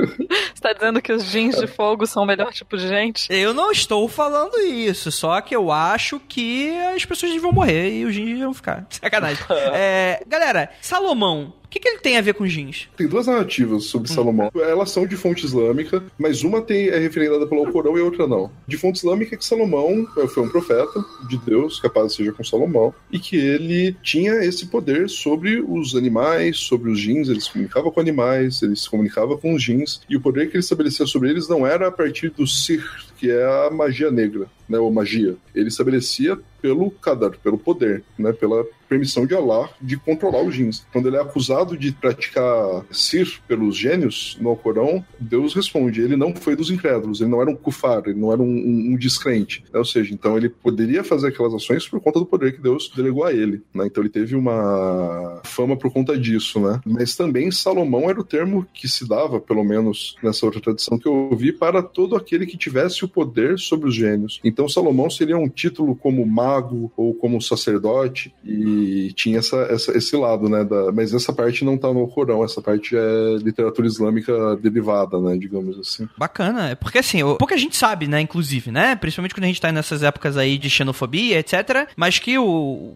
o Alcorão né? Ele é, enfim, tem muito da Bíblia nele, né? Então a gente às vezes encontra os personagens que são muito parecidos, né? Com o mesmo nome, inclusive, né? É interessante isso. É, só pra constar. É, às vezes é a mesma pessoa. só pra constar na tradução ocultista, na literatura ocultista, você tem essa colocação também de que os goétios, né, teriam uma relação com os jeans também, na tradição ocultista, por isso que é a clavícula de Salomão, né? Teria os 72 demônios que Salomão teria preso. E aí, qualquer dúvida, dê uma olhada no programa sobre Goethe que vocês vão ver que quem escreveu não foi o Salomão. A parada é bem mais recente, tipo, uns 1.500 anos depois, pra mais. Não, não, Salomão, 1.500 anos depois de Cristo, né? Porque é medieval. Então, Salomão só pode botar mais uma, mais uma galera. E aí é interessante também pra você dar uma olhadinha. E essa coisa do Salomão, acho que a gente pode falar bastante dele em outro momento, assim. Mas você não tem nos textos mais antigos do judaísmo, você não tem tantas referências a Salomão, relacionando Salomão a esse tipo de. Vou colocar poder, mas enfim, esse tipo de habilidade. Mas nos manuscritos do Mar Morto, e eu puxo a sardinha pra caramba pros meus bebês, nos manuscritos do Mar Morto você tem um texto, um dos manuscritos, que tem uma referência a Salomão. Só que, como todo bom manuscrito do Mar Morto, ele tá quebrado, tá cortado, enfim, não sobrou Nossa. quase nada. Então, tipo assim, tá lá, Salomão. Aí você fala, hum, o que isso significa? Pode significar 50 mil coisas, pode significar uma visão mais semelhante à que tinha na época em que Salomão não era necessariamente visto com esse tipo de poder ou esse tipo de habilidade, ou pode significar essa tradição que vem depois, dentro do judaísmo, claro, não posso falar dos outros, mas que é dentro do judaísmo e do cristianismo, que vai acabar derivando depois na ideia da clavícula de Salomão e tal. O que a gente sabe é que já no século I, mais ou menos, o nome de Salomão era visto como tendo poderes dentro do judaísmo, né? É, tem um monte de Salomões, Salomões que surgem, né? E vários escritos que é dados para poder fazer pseudepígrafo, né? Que a gente já falou bastante sobre isso em outros programas do Mundo Freak. Mas uma, uma coisa também que eu percebi com essa fala da Tupá é que para você ser um pesquisador, por exemplo, do manuscrito do Mar Morto, você não pode ter toque, né? Porque senão você fica numa agonia tremenda com aqueles buracos. Mas puta, eu não conseguiria dormir por um mês se eu tivesse com o papel lá e tá lá, tipo, Salomão fez vazio. Quer ver? Eu vou abrir marca, aqui para vocês. Do, do, do, charuto que o cara apagou, tá ligado? No, no trecho, assim. Quer ver? Eu vou, eu vou abrir aqui a minha tradução, porque esse texto é um dos textos que eu trabalho. Deixa eu achar ele aqui rapidinho. Por favor. Eu leio para vocês o trecho específico que fala de Salomão. Olha que legal. Divida seu ódio. que legal. Divida meu ódio. O ódio é melhor Não, é... quando compartilhado. É um texto 11Q11, significa que ele foi encontrado na caverna 11 de Curã. Ele é o texto 11 da caverna 11, por isso ele chama 11Q11. Ele foi encontrado enroladinho assim e danificado dos dois lados, então você perde muita coisa das colunas deles. Então, basicamente o que tem é a linha 2 da coluna 2, e basicamente o que diz é tem um final de uma outra alguma palavra que não dá para ler, e daí você tem o começo da coluna você tem Salomão, espaço que a gente perdeu, e ele deverá invocar. Mas o invocar tá, tipo, quebrado ao meio também, então não dá pra ter certeza. Aí na próxima linha, a gente tem e os demônios. Puta que raiva. Aí na próxima linha, você tem esses são e é isso. Aí na próxima linha você tem abismo. Eita! Olha isso, mano. Você sabe que isso aí podia, tipo assim, se tivesse completo, talvez você impediu o apocalipse ou você salvava o universo, né? Assim, vai faltar esse pedaço no momento É. em, que, em, que, em que tudo, tudo for pro caralho. É, e daí, tipo, a gente faz umas reconstruções e tal. Então, muita gente acha que a- na linha 4 tá escrito e esses são os demônios. Então, alguns estudiosos dizem que o que tinha nesse texto, nesse trecho específico, era uma lista de demônios, porque você tem a palavra Shedim, que é demônio, aparecendo duas vezes em duas linhas diferentes. Então é provável que fosse uma repetição de nomes e termos específicos para demônios. Mas Nunca não saberemos. sobrou o suficiente, nunca, nunca saberemos. Realmente nunca saberemos, porque esse texto não existe nenhuma outra cópia dele. Então, é isso aí. Se vocês quiserem, eu leio o resto. Dele. Fala a nação, espaço, em branco, a cura, espaço de novo, confia no seu nome e invoca, e aí próxima linha Israel. E é isso. Ok, né? É o- É o baita quebra-cabeça, cara, pra, pra reconstruir. Mas é interessante que o nome Shaetin, né, dos demônios, ele- ainda vai, vai se colocar, né, vai ter essa quantidade no árabe, e que você. as pessoas vão se relacionar com eles, vão de uma forma em contato com eles, mas a distinção de que nem todo gin é maligno, né? Então os gins malignos específicos são esses, são os Shaetin, né? Ou Ah, Shedin. os, os Shedim, né? Hum. E é interessante que esse termo Shedim, no hebraico, ele aparece, ele começa a aparecer mais ali na virada entre o século I do período anterior e o século I da Era Comum atual. Então você tem, tipo, é nessa virada que isso começa a aparecer mais nos textos. E não é um termo que aparece antes, e não é um termo muito comum em hebraico, é um termo interessante, assim. Bacana. E como é que eu invoco um Jin? Dá pra fazer isso, né? Não faça. Não posso? Mas, Tupá, por favor. Faça o que tu queres, meu bem, eu só não recomendo. Não, tudo bem, tudo bem. Mas eu, eu invoco então, beleza. Pá, e tal. Ele pode ser do bem ou do mal. Tem como eu, eu escolher na hora da invocação? Falar, ah, meu Deus do céu, eu quero um do bem. Aí vem o do bem. E o que, que ele pode me trazer? É que você tem que dar nome pras coisas, né? Você tem que saber quem que você tá chamando, né? João. Deve ter algum chamado João. João, você tá chamando o Gin João. Eu tenho... É o, é o João, né, cara? É o, é o genérico, né? Exatamente. Qualquer gin, né, cara? Chama genérico. Então, mas aí tá, eu pelo que eu entendi até agora, estudando, se você quiser chamar um gin, basta começar a falar em voz alta, saca? Não existe um ritual específico pra, pra você fazer, a não ser que você queira ter uma manifestação física dele, pres- presentificar ele de alguma forma. E isso daí não diz respeito à Islã, isso daí já é o, o- o tipo de coisa que eu, eu simplesmente não estudo. Tem gente que estuda, enfim, e daí praticar isso, mas é, é o tipo de coisa que o muçulmano não faz, saca? Ficar invocando o gin, cara, não, é, ficar pelado, pegar um livro da Otto e, e resolver chamar um gin. Não, cara. Isso é, acho que o, o muçulmano vai fazer, apesar de, de ser os que têm mais é, conhecimento sobre os gins, né? Inclusive, eles, é, Acabei de achar aqui, ó, invocação do Jin no site do Pacto com o Diabo. Você vai lá e tá aqui o cara descrevendo. Puta Parece, merda. parece confiável. Parece muito bom, né? lista de ingredientes, né? E o título do cara é O Mago das Trevas, há cinco anos com o blog no ar. Tá escrito aqui. Cabreiro, Muito bom. cabreiro. Tá. E aí Ai, tem-. Tem a lista de ingredientes básica do que conseguir pra. Eu, eu já fechei porque eu me arrependi de ter dado o clique. Então eu já Justo, não sei, justo. não, não consegui continuar olhando. E Assim, você tem coisa que pode, de alguma forma, chamar, digamos assim, né? Por exemplo, você tem uma, uma narrativa que o profeta Muhammad, ele deu de que, essa narrativa de que você não pode se limpar, né, das suas necessidades usando ossos, né? Por que você não pode se limpar usando ossos? Porque dói, né? Machuca, né, cara? Imagina um fêmur. Como que você se limpa? Às vezes, ah, às vezes o cachorro, o cachorro se limpa ralando a bunda no chão, cara. Sei lá como as pessoas se limpavam os papéis higiênicos na Pode ser. bucha, cara. Pelo amor de Deus, não quero pensar nisso. Então, ossos não são recomendados. Ossos não são recomendados. Eu, Agora que É todo mundo sabe. um, come uma perna de peru, né? Você vai comer uma coxa de galinha ou uma perna de peru hoje, né, cara? Enfim. Mas não, não se, não se limpar em ossos, porque os ossos eles seriam alimento dos jeans muçulmanos. Né? Seria utilizado como alimento deles. Então você não Hum. deveria se limpar neles. Né? É, tá- tá- É, os falta de jeans educação com seus amigos, né? É, tá Também. zoando, Educação né? com seus parça. O cara pega seu pão de queijo aí e limpa o rabo, mano. Uma mancada isso aí, né? Borrado o pão de queijo é foda. Mas o, o- os, outros, os outros alimentos, assim, digamos, os jeans, os jeans malignos, eles têm relato de que eles vivem nos banheiros, né? Que eles se alimentam da sua sujidade, da sua podridão, né? Da sua urina, das suas fezes, disso que eles gostam, né? Então por isso que é recomendável sempre o muçulmano tá limpo, né? Então você vai rezar, você se purifica, você ejaculou ou teve relação sexual incompleta, ou a mulher que tá sendo ciclo menstrual tem que fazer um, um ritual chamado Usli, que se purifica, purifica o corpo, e aí vai que vai, né? Segue a vida. Enfim, mas é, é recomendável isso, porque os jeans eles apreciam essa sujidade, eles apreciam os jeans malignos né? Uhum. Apreciam isso, né? Enquanto os jeans benignos, eles apreciariam esse lado da purificação, porque eles também haveriam de se purificar. E por isso que a alimentação deles não seria a mesma dos outros jeans. Nossa, que interessante. Então, então por essa narrativa, eu fico pensando que um lugar que, que fabrica gelatina deve ter gin pra caramba, né? Porra.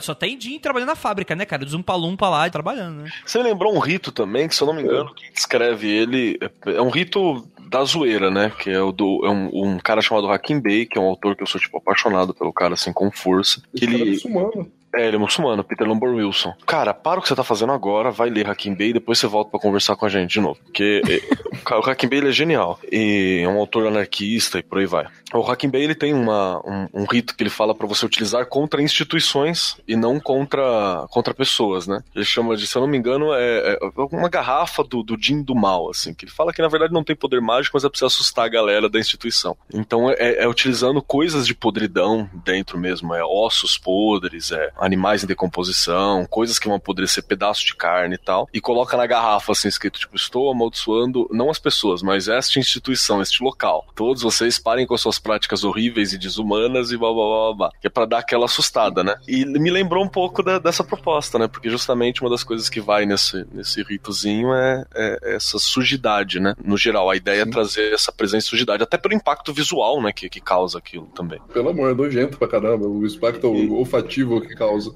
E só quero dizer que funciona. Só isso. Não estou dizendo que eu fiz ou não. Né? Se eu fiz, não vou confirmar. Mas funciona e, e foi muito bacana o resultado. Nunca fiz, mas sei que é. Jesus, tá bom. Então, assim, vamos lá. Mas sério agora. Por que, que alguém invocaria um Jin? Se você for um Jin do mal, você imagina que seria mais ou menos como um demônio. O cara vai te fuder se você não saber como tá lidando. Deixa eu meter um louco aqui rapidinho, Sim, André. Na sua fala também. Por que, que alguém invocaria o Jin? Depende do que você tá considerando o Jin também, né? Nós aqui no, na nossa aula com o Punch aqui, a gente viu que existem vários tipos de Jins, né? Então, acho que é uma forma mais antiga, o Jin clássico, assim, que, que mais é falado, a forma que era invocada pelos feiticeiros pela prática, era para conseguir informações, né? Que é a, a uhum. coisa da divinação, informação informação é poder, né? E a outra é para influenciar pessoas. Essa parece que era a forma mais clássica. Só que se a gente partir do princípio de que eles são encantados, né? No sentido geral, você pode ter jeans, sei lá, com outras funcionalidades. Um jean que é artesão, um jean que é que é outras coisas. Aí eu, aí eu lembro também do sentido de que do, do, trabalho da inspiração. Que eu não sei como é que o Islam trabalhou isso, se ele manteve essa coisa da inspiração ou se ela ficou atrelado aos, aos jeans pré-islâmicos, que auxiliam a dar aquela inspiração. E aí a aproximação com o Daimon. Porque parece interessante, por exemplo, se você é um poeta, alguma coisa assim, você fazer uma aproximação, uma conversa. Lembrando também a diferença entre você fazer uma aproximação do Jin, respeitar ele e coisa e tal, e você realmente escravizá-lo e atrelá-lo a um objeto, né? Que parece ser uma prática bastante desumana que acontecia no, no período pré-islâmico. E também deixo uma pergunta pro Ponte aí, que é se essa coisa do atrelar o Jin a um objeto, ele se manteve na tradição islâmica ou não? O que eu sei, né, eu tenho a impressão que pode se manter em fonte não islâmica, né, em variação, enfim, mas é, você tem o contrário, você tem objetos que permitem afastar os jeans. Uhum. Né? Então, por exemplo, os jeans eles teriam pavor, isso eh, numa narrativa, a lobos. Então, qualquer coisa que você tenha que seja pertencente a um lobo é, é uma forma. É, você também. Eu, depende do contexto também, pô. Ela é você é um gin? Opa, é. segredo. Mas, mas é isso, você tem essa, esse lance né, do, do, lobo. Você tem também a forma de afastar ele, que é com alguns versículos do Alcorão, seja com eles recitados ou com eles escritos, um pedaço de papel. Só que isso vai funcionar para aquele que tem a crença naquilo e tem o conhecimento do que está escrito ali. Né? Então, o versículo do trono, que é o, o Ayat al-Kursi, é um versículo que é utilizado para isso. A Surat an-Nas, o capítulo dos humanos. Tanto que a última frase do Alcorão é entre os gênios e os humanos, né? Enfim, mas é, você tem essa, essa possibilidade de afastá-los. Agora, conjurá-los, o Islã isso não vai ter, porra. Né? O, o, o, muçulmano não está interessado em conjurar os jins, né? Não é parte da, da, da prática dele. Está interessado em afastá-los. Tanto que o muçulmano sempre, antes de recitar um, um versículo do Alcorão, ou mesmo recitar um capítulo, ele vai dizer, Alvo bilahi mina shaitani rajim, que é peço refúgio em Allah do Satanás, o apedrejado, né? O Satanás, o, o maldito, né? O, o muçulmano pede refúgio em Deus contra o Satanás, sempre sempre que vai fazer algumas, algumas ações, né? Quando vê alguma coisa que o incomoda, quando vê alguma coisa que o tenta, que o tira da sua consciência, ele pede refúgio, né? E procura refúgio do, contra o Satanás. Agora, chamar, falar, cola aí para trocar uma ideia, se manifesta aí para bater um papo, isso não. Você vai ter relato, eu vi relato de muçulmanos mais contemporâneos, de que você pode saber que é um jin se a pessoa fizer aquela coisa do Batman, sabe? Quando sobe do seu campo de visão, ela some. Uhum. Se a pessoa fizer isso, você pode saber que é um, que é um jin. Eu passei por uma experiência uma vez que uma pessoa muito estranha apareceu no lugar, enfim, nunca tinha visto ela, era num contexto que não tinha como ela ter entrado no espaço, e,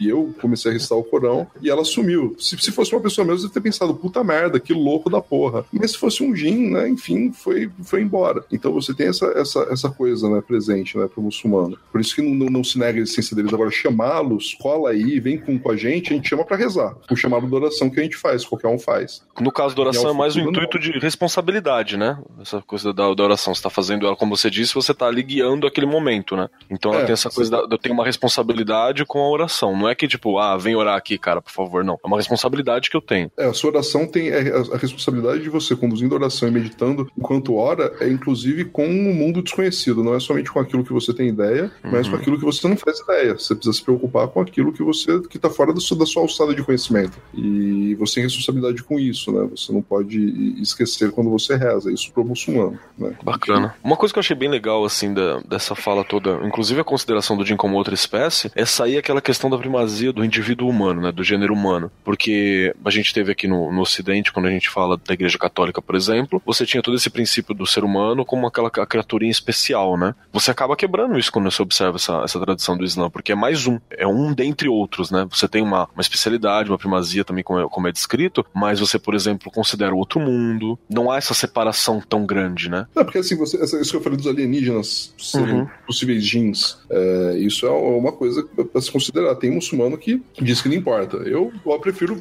pensar sobre isso assim de forma que se aparecer um alienígena para mim, eu vou virar para ele e dizer assalamu alaikum, né? Vou dizer que a paz seja convosco. E espero que ele responda igual para mim, né? Que se ele não responder, aí eu sei que é teta. Então, ah, aí é aquele cara do Ishmaster, né, cara? O mestre dos desejos. É. Aí deu merda. Aí fudeu. Aí não entendo. Isso é bacana, porque olha só que legal. A, a, tradição islâmica, então, ela, ela suporta isso, né? Porque eu acho que o cristianismo ia entrar numa crise, assim, fenomenal. O Papa, inclusive, esse tempo aí, estavam parando pra pensar, né? E se tiver outra espécie inteligente? O pessoal tava, tava começando essa discussão, né? Como, como que eu comporto isso dentro uhum. da minha teologia, né? Uhum. No caso do Alcorão, ele teria sido revelado, inclusive, pros gênios. Então, uhum. eles seriam recebidos.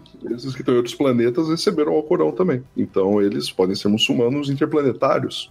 Agora, como que a gente vai lidar com eles? Como eu falei, qualquer entidade independente, se ela é humana ou não, o muçulmano deseja paz quando a vê, né? Diz assalamu alaikum salam. Né? Se ela responder de outra forma, aí você já sabe da índole dela, né? Se você deseja paz e aquele interlocutor não te deseja paz, então você fica esperto com ele, saca? Isso é meio que, o, que uma dica para todo mundo, né? Deseja paz pra entidade. Se ela não desejar de volta, fica esperto com ela. Tá vendo? E cara acreditando no Astacheran. É muito mais legal esse o dia intergaláctico aí. Oh, você... Acho mais massa também. Pra falar. Do jeito que tá indo, daqui a pouco vai estar todo mundo convertendo aqui. Não é bacana. Ou revertendo, né? Que é o termo correto. Foi mal. É isso mesmo, que isso. Não, mas é massa. É interessante porque dá uma, uma noção. Eu até brinco, eu falo que a questão do Jin, mais do que a fé, tem que ser uma questão epistemológica, tem que ser uma questão filosófica e que a pessoa tem que praticar na vida dela, né? Sabendo que, ela, que tem coisas que ela faz que ela não percebe, né? Então, que nem você jogar o lixo em determinado lugar, você não deve fazer, né? Tem narrativas no, no Islã que você pode até falar, poxa, é risível, mas, por exemplo, você não deve urinar dentro de buracos. Por que, que você não urina dentro de buraco? Porque pode ser a moradia de um animal. Então, uhum. você tem essas coisas colocadas, né? Alguns comportamentos éticos de responsabilidade com aqueles que você não, não tá vendo necessariamente, que você não, não tem contato imediato com eles. Uhum. Então, que nem um dos atos que o profeta ele diz que a pessoa vai ser recompensada mesmo depois que morrer, se ela plantar uma árvore e as pessoas colherem o fruto dela e mirem debaixo dela, né? Isso, coisa que você está fazendo uhum. para quem você não tem nem ideia de que vai vir. Né? Você não tem ideia de onde vem ou quem vai ser no futuro. Né? Não é o princípio de subjugar o mundo, né? Não é um princípio de subjugar o mundo. Apesar do ser humano ele ser colocado no Alcorão como califa do mundo, como o governador, mas isso não é governador no sentido de que ele é o, o pica da galáxia do universo. O, o déspota que pode O usar e abusar, né? É, o Hitler. Ele não é o Hitler do universo, ele é quem tem uma responsabilidade imensa pra cumprir com o universo. né? Eu até brinco, eu falo que as pessoas têm direitos sobre o muçulmano e o muçulmano tem para as pessoas deveres. né? E não só para as pessoas, mas para os jeans também, e para os animais, e para toda a criação. O- o muçulmano tem dever para com. Né? E tudo, inclusive os jeans, inclusive os animais e a própria criação inanimada, inclusive isso tem direitos sobre você. Então, uma, uma postura de responsabilidade perante o mundo que você conhece e que você não conhece. Quando o Alcorão, no, no, na, na Surat al-Fatiha, que é o capítulo da abertura, ela diz, se refere a Deus como o Senhor do Alamin, ele está dizendo, tanto que as pessoas traduzem por universo, né? Alamin. Só que a tradução melhor seria physis, eu acho, né? Grega. Porque vai dar essa ideia de uma completude da criação, não de uma coisa separada que se manifesta, mas sim daquilo que é imanifesto, daquilo que não é apreensível.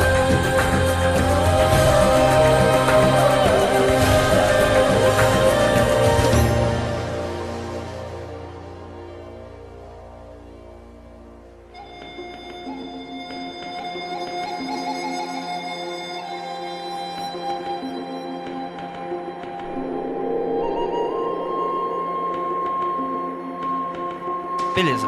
Jeans dentro da garrafa, né? Isso é meio que um fetiche nosso da ficção, né? ele, não, ele não participa de maneira oficial, eu imagino, dentro do sério que as pessoas acreditam nos jeans. Mas é algo que a gente acostumou por causa do, de Mil e Uma Noite. E é interessante porque, cara, aí vocês vão me corrigir. Eu escutei uma história de que esse conto em específico, Aladdin, do Mil e Uma Noite, ele nem árabe é. Ele é uma adição francesa milênios depois de Mil e Uma Noite. E que, enfim, não é árabe, é chinês. Eu tô falando alguma groselha aqui? Só pra, enfim, tô falando de groselhas? Ah, meu, eu, eu- é que você tem uma, você tem uma série de ramos de, de tradição da construção das Mil e Uma Noites. Na verdade, o nome em árabe é noite após noite, não tem nem o número. Mil e uma é, é- é entendimento ocidental, que quer limitar e colocar um número fantástico. Por que, que não é mil? É mil e uma. Enfim, mas o, o- essas tradições de noite após noite, né, é um é mais um gênero do que um livro. né? Então você vai ter o ramo sírio de tradições, um ramo egípcio de tradições, você vai, vai ter eh, tradições que vêm da Índia. Então é um gênero literário mais do que um livro fechado. Não, não, não, não. O que, o que eu quero falar é que, tipo, na verdade, o, o Aladdin, é, o Aladdin é chinês, né? Ele, ele não é árabe. E que, segundo as histórias que eu li, aí, enfim, alguém vai me confirmar ou falar que eu tô falando groselha, de que ele foi adicionado depois, muito tempo depois, sei lá, 1800 na França, criaram e colocaram ali e colocaram no Mil e Uma Noite. Mas enfim, isso aí não, não importa, um ouvinte vai me corrigir ou não. Mas a ideia é que você tem essa coisa do, do Jin que ele está preso em algum objeto. Você tem a lâmpada e você tem algo que é, até não é dito, porque não, não, não foi popularizado pela Disney, que é a questão do, do anel, né? O Jin do bem, que é o que fica com Aladdin, é aquele que tá no anel que ele consegue. Na verdade, a história é um embate de dois Jins. Um no qual o vilão, ele engana o Aladdin para ele conseguir a lâmpada e ele foge, e ele preso na caverna, o Aladdin consegue achar o anel que o gênio dentro do anel ajuda ele a sair. Esse fetiche parte a partir dessa história ou isso é algo da narrativa dos Jins natural mesmo, que sempre teve? Não, você tem relato de jeans presos. Você tem relatos na- nas Mil Uma Noites de jeans presos numa, em ânforas que estavam submersas, e aí uma delas foi parar na praia, a pessoa abriu e aí começa uma das histórias. Né? Você tem esse relato. Um dos outros relatos das Mil Uma Noites é que a pessoa ascendeu a um castelo celestial em sonhos, e aí quando ela chegou num lugar tinha uma criatura que metade do corpo dela pra cima era humana, a parte de baixo era de pedra, numa forma cúbica e ela tinha um rabo de escorpião e ameaçava as pessoas que entravam naquele lugar. E tava preso ainda assim, né? Tem esse elemento do cerceamento da, da mobilidade da criatura. Você tem isso nas Mil Uma Noites. Agora, isso, isso me parece uma das. Não, não uma fantasia, né? Mas, enfim, essa questão de que você precisa saber o nome do demônio para poder controlar ele, né?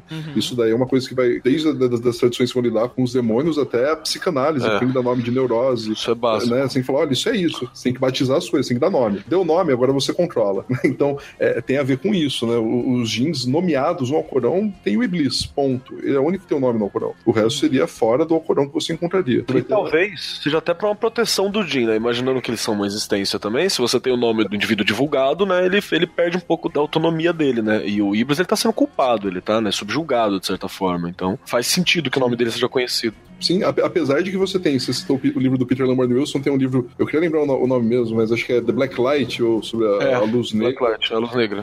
Ele vai falar que o Iblis foi o quem mais amou Deus, né? Porque ele se recusou a se ajoelhar perante uma criatura, né? Então, algumas pessoas seguiriam então o exemplo de Iblis, né? E procurariam nele inspiração para seus atos, por conta de que ele teria sido aquele que mais amou a Deus. Isso eu acho uma interpretação até interessante da história, né? E tirar a parte da, da rebeldia e da arrogância dele e lembrar a parte de de- louvor a Deus e devoção, né? O que dá uma outra característica completamente diferente, né? Do que o Iblis vai ter para a maioria dos muçulmanos, né? E, e que o Satanás vai ter para os cristãos, enfim. Interessantíssimo. Vamos lá, o Thiago aqui, nosso ouvinte, ele fez aqui uma relação de similaridade que eu já eu tinha feito já no, no podcast há algum tempo atrás, né? Obviamente, enfim, de frente pra trás e aqui vamos tentar imaginar de trás pra frente, que é o seguinte, quando a gente fala de Saci, a gente, eu pelo menos, eu imagino duas coisas. Primeiro é essa narrativa dele preso em uma garrafa pra realizar desejos de seu mestre, não necessariamente de uma maneira mágica como é de um gênio da lâmpada, mas de maneira como um serviçal, um escravo. Ah,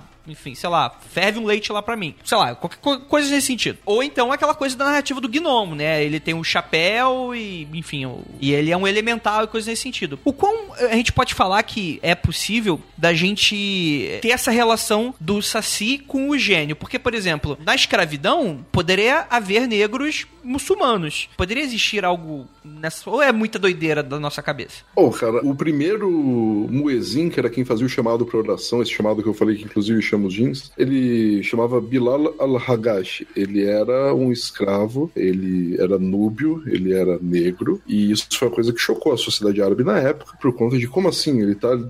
Seria assim, a pe- pessoa que reza, que seria o cargo maior, é o profeta, e o segundo cargo maior na oração seria aquele que faz o chamado pra oração. Ele era um negro. E isso foi um absurdo na época, as pessoas tiveram preconceito muito grande. Então, quando o Islã ele se propaga no continente africano, você tem lugares onde vai ter uma presença do Estado fazendo a sua imposição, do Estado Islâmico do período, né? E aí você vai ter o Califado Fatimida no Egito, você vai ter também a expansão até a Andaluzia na Europa. Mas, ao contrário dos romanos que não sabiam cruzar deserto direito, os árabes sabiam cruzar bem o deserto. Então, eles cruzaram o Saara e chegaram do outro lado né, do, do deserto. E aí teve uma, uma relação de culturas, uma troca muito grande, né? Então você tem. Eu queria lembrar o livro, eu tava lendo ele pra escrever um projeto, que era sobre isso, sobre essa relação entre as seis religiões, entre o cristianismo, o, o, o Islã e a, a, a tradição dos povos de santo. Por que eu tô falando isso? Porque você tinha os malês, que eram os escravos muçulmanos, né? Que também recebiam o nome de Mushurimin, que eram escravos trazidos pra cá, da África, mas que eram de religião islã- islâmica. Eles deram origem a um episódio chamado Revolta dos Malês, que ocorreu em 1835 no Recife, que tinha essa, esses escravos muçulmanos. né? Eles estavam presentes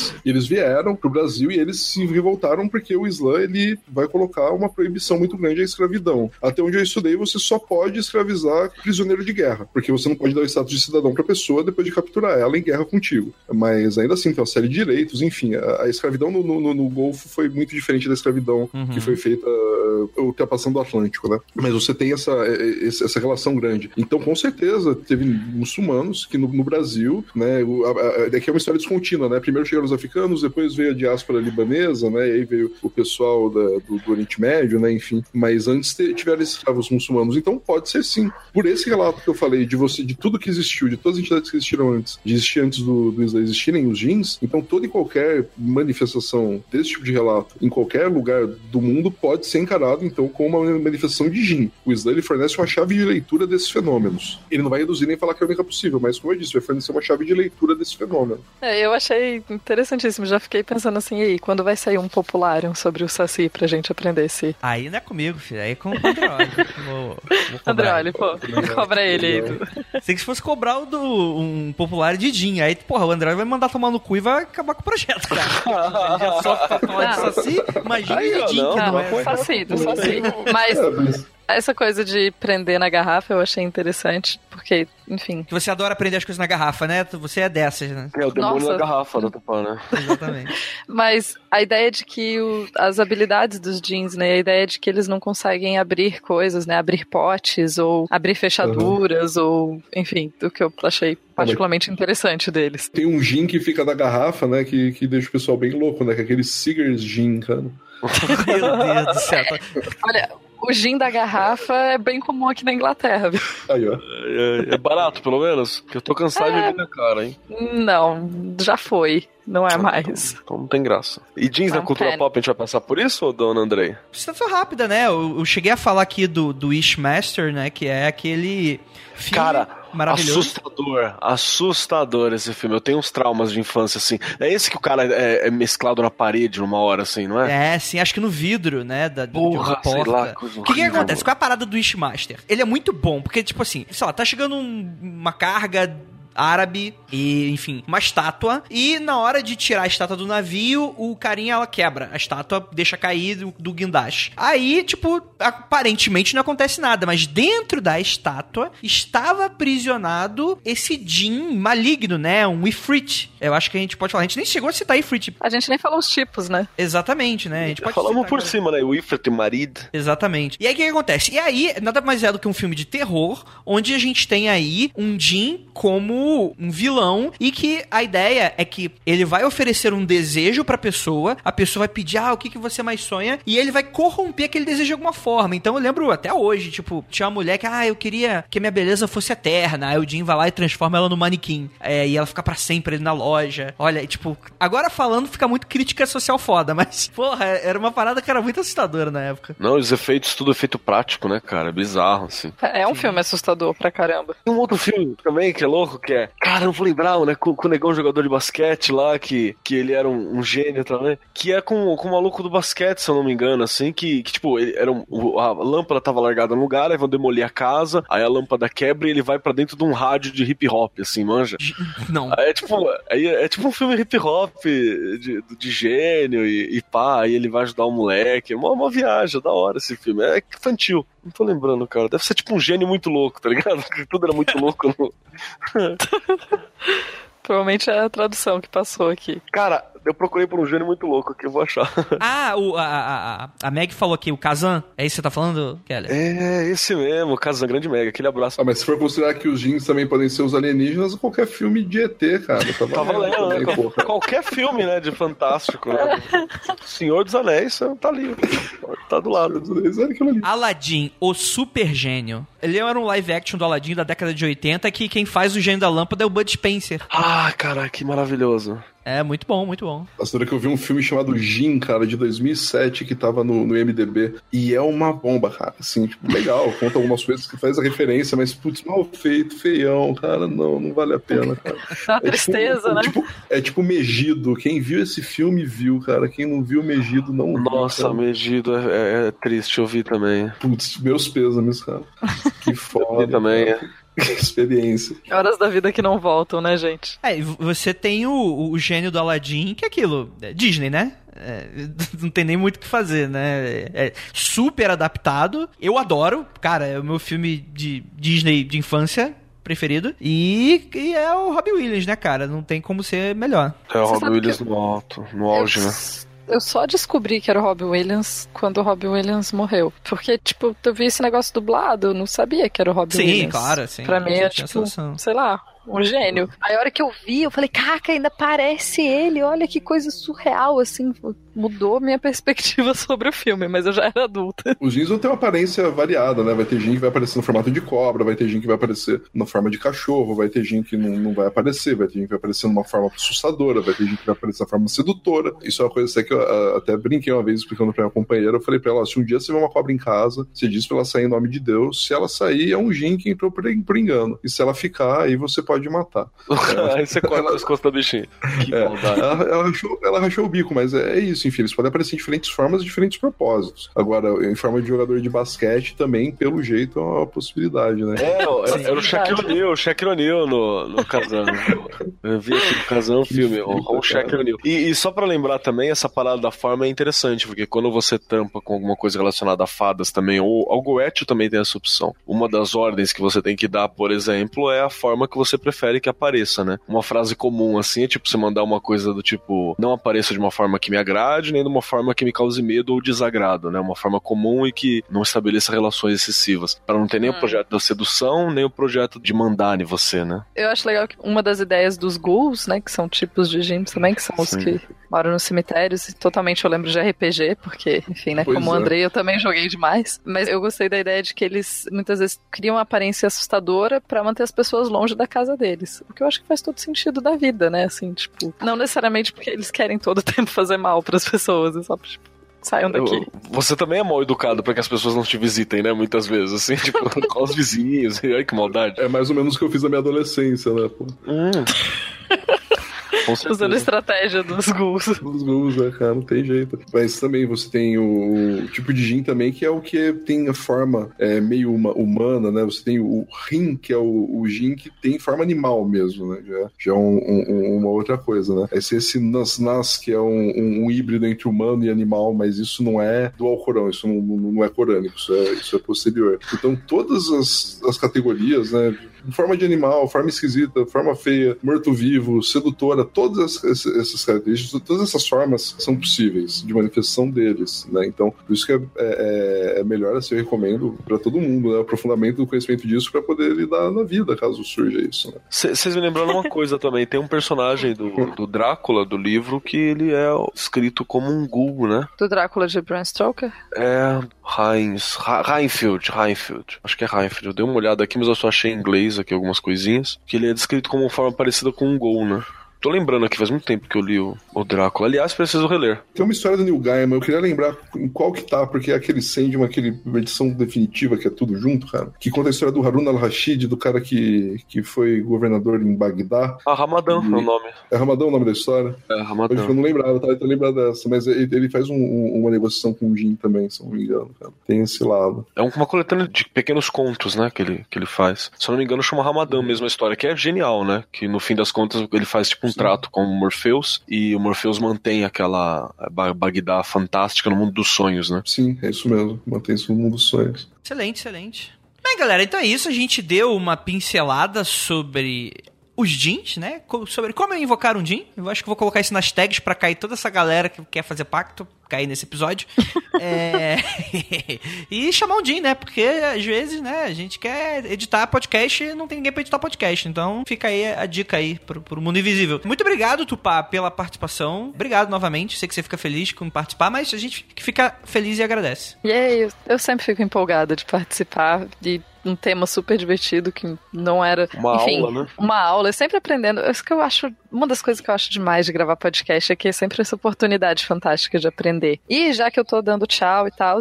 Eu totalmente vou mandar um beijo pro Nicolas, que é meu sobrinho querido, tá em Brasília e ele ouve o Mundo Freak. E ele comenta todos os episódios comigo, então. Abração pro Nicolas. Muito obrigado também ao Marcos Keller. Foi um prazer, cara. Show de bola, adorei a, a- a presença do Puxa aqui pra gente, que ficou muito bacana, cara. Foi uma aula, porque o, que a gente conhecia era meio que por cima, né? Não era nada tão, tão profundo. E ver um olhar de dentro do, do, do Islã, puta, eu achei assim incrível e genial. E você que está agora é um gênio, é um Jin, e você tem acesso aí ao seu computador a mandar uma mensagenzinha. Mande um e-mail, por favor, comente aqui embaixo também, mande um recado, fala como que é que o mundo freak é observado, porque querendo ou não, nós né, falamos de coisas que estão ligadas ao mundo dos encantados, ao mundo dos gênios, aí. Então tire nossas dúvidas também. Eu acho que os jeans a gente devia falar pra eles sussurrarem no ouvido do Andrei. Muito mais divertido. Tadinho, né, cara? Andrei louco, né? Surtado, assim. Não, não. Deixa Não, façam, combinem e façam isso, tipo, num momento específico, não o dia todo, que o menino tem que dormir, viver, enfim, né? Tipo, É, tem que um marca aí uma hora de tá- feedback. É, o bom da Tupá é que ela é morde a sopra, né? É, então ela amaldiçoa, mas fala, não, porra, de noite é foda, né? Porra, sacanagem comigo. Enfim, muito obrigado também ao nosso queridíssimo Puncha por essa aula dada aqui pra gente, que ele muito, muito legalmente me...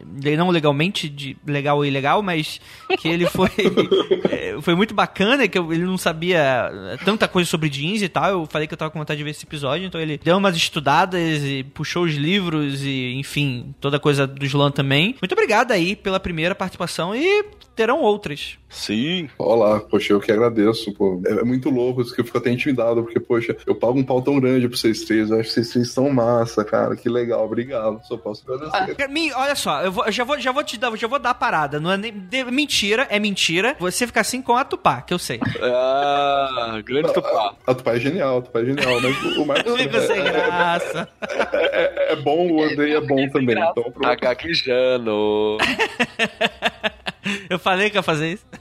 Não, mas é isso. Eu Eu agradeço. Se quiser chamar de novo, pode chamar. Poxa, eu vou vou tentar, mas eu tentei, né? Eu estudei, enfim, mas eu sou, eu sou muito ignorante, tem, tem que estudar muito mais. Eu tava vendo Ah, pessoas ótimo. e coisas, e pelo amor, cara. E assim, eu também aproveitando que é a primeira vez que eu venho aqui, recomendar para as pessoas darem uma olhada no. O nome disso é Slam, que eu tô fazendo junto com o podcast, o nome disso é Mundo. E teve também uma tentativa que acabou de podcast, que foi o Islamicast, que eu tentei fazer, descontinuei por vários motivos, enfim. Mas tem algumas coisas lá, né, sobre jihad, sobre a diferença entre Islã e islamismo, né, sobre a, a Fatima Al-Fihri, que foi uma mulher muçulmana fantástica de se conhecer. Enfim, agradecer também e continuei ouvindo o Mundo Freak, que é barato, tá falando de gin também. Excelente, excelente. Então é isso, galera. Muito obrigado pela participação até aqui. E aquilo, não olhem para trás, porque aparece o gênio do Deus Americanos. E aí já, já viu, né? Aí não pode. Não pode, depende. Faz o que quiser, né? Mas tem gente que gosta.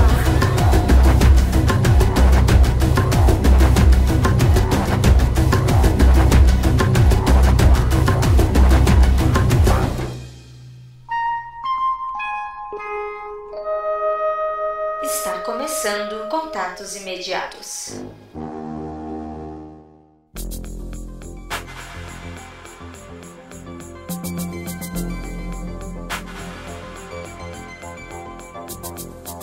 Chegamos aqui agora nos recadinhos do Mundo Free Confidencial, aquele momento que você é seu.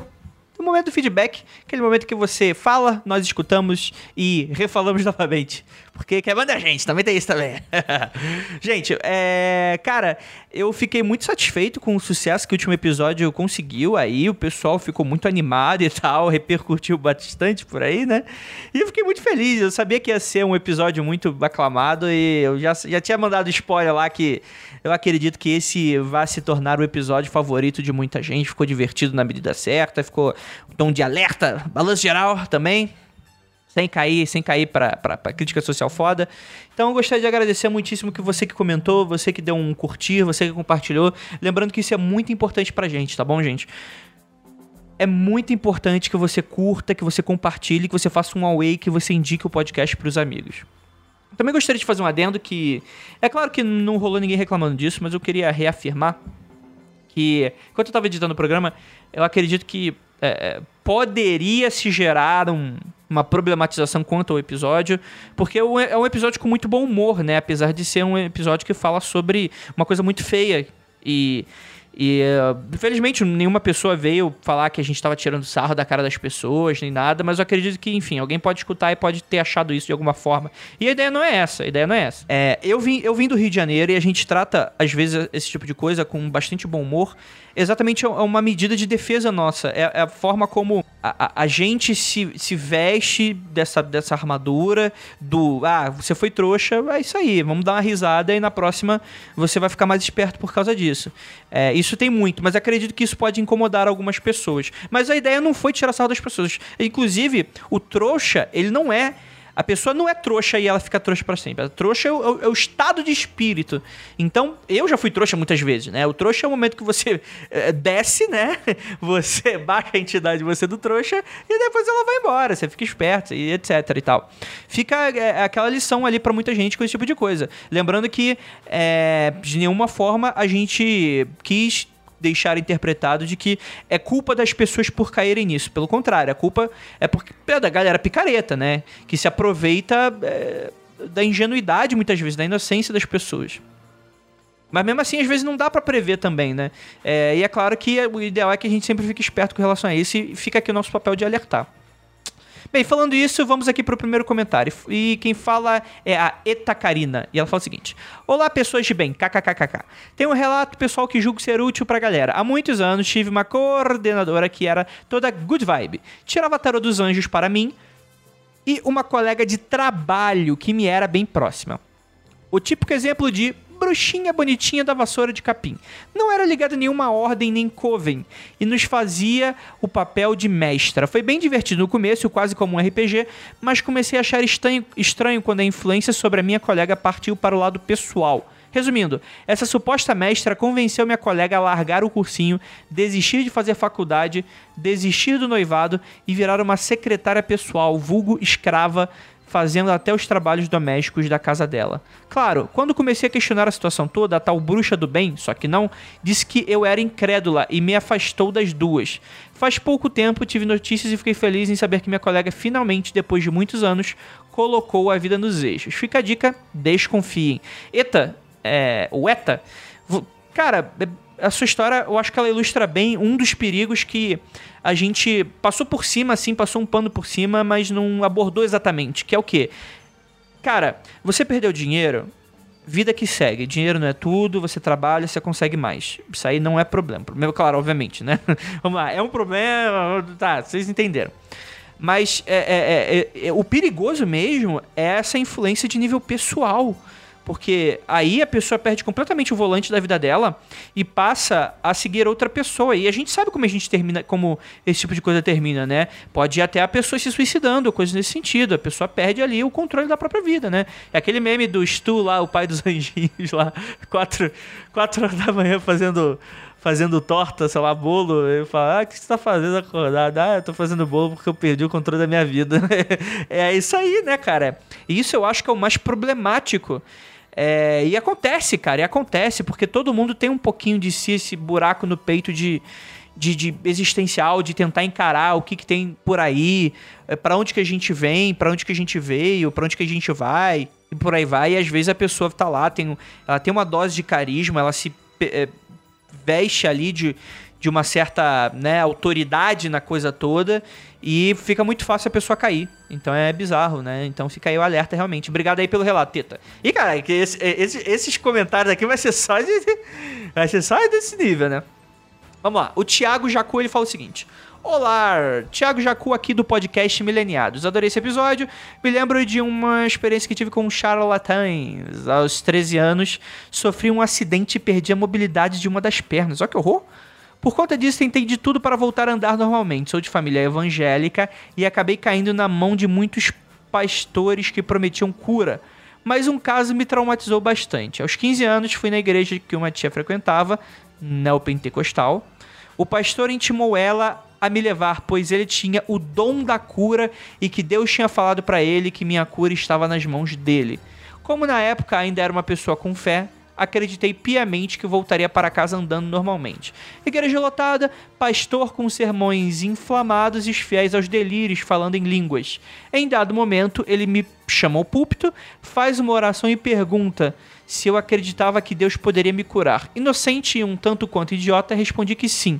Ele volta a orar e passa um azeite na minha perna. Fiquei lá por uns 30 minutos com o pastor e sua equipe orando e impondo mãos. No fim, eu levanto e estava exatamente como antes.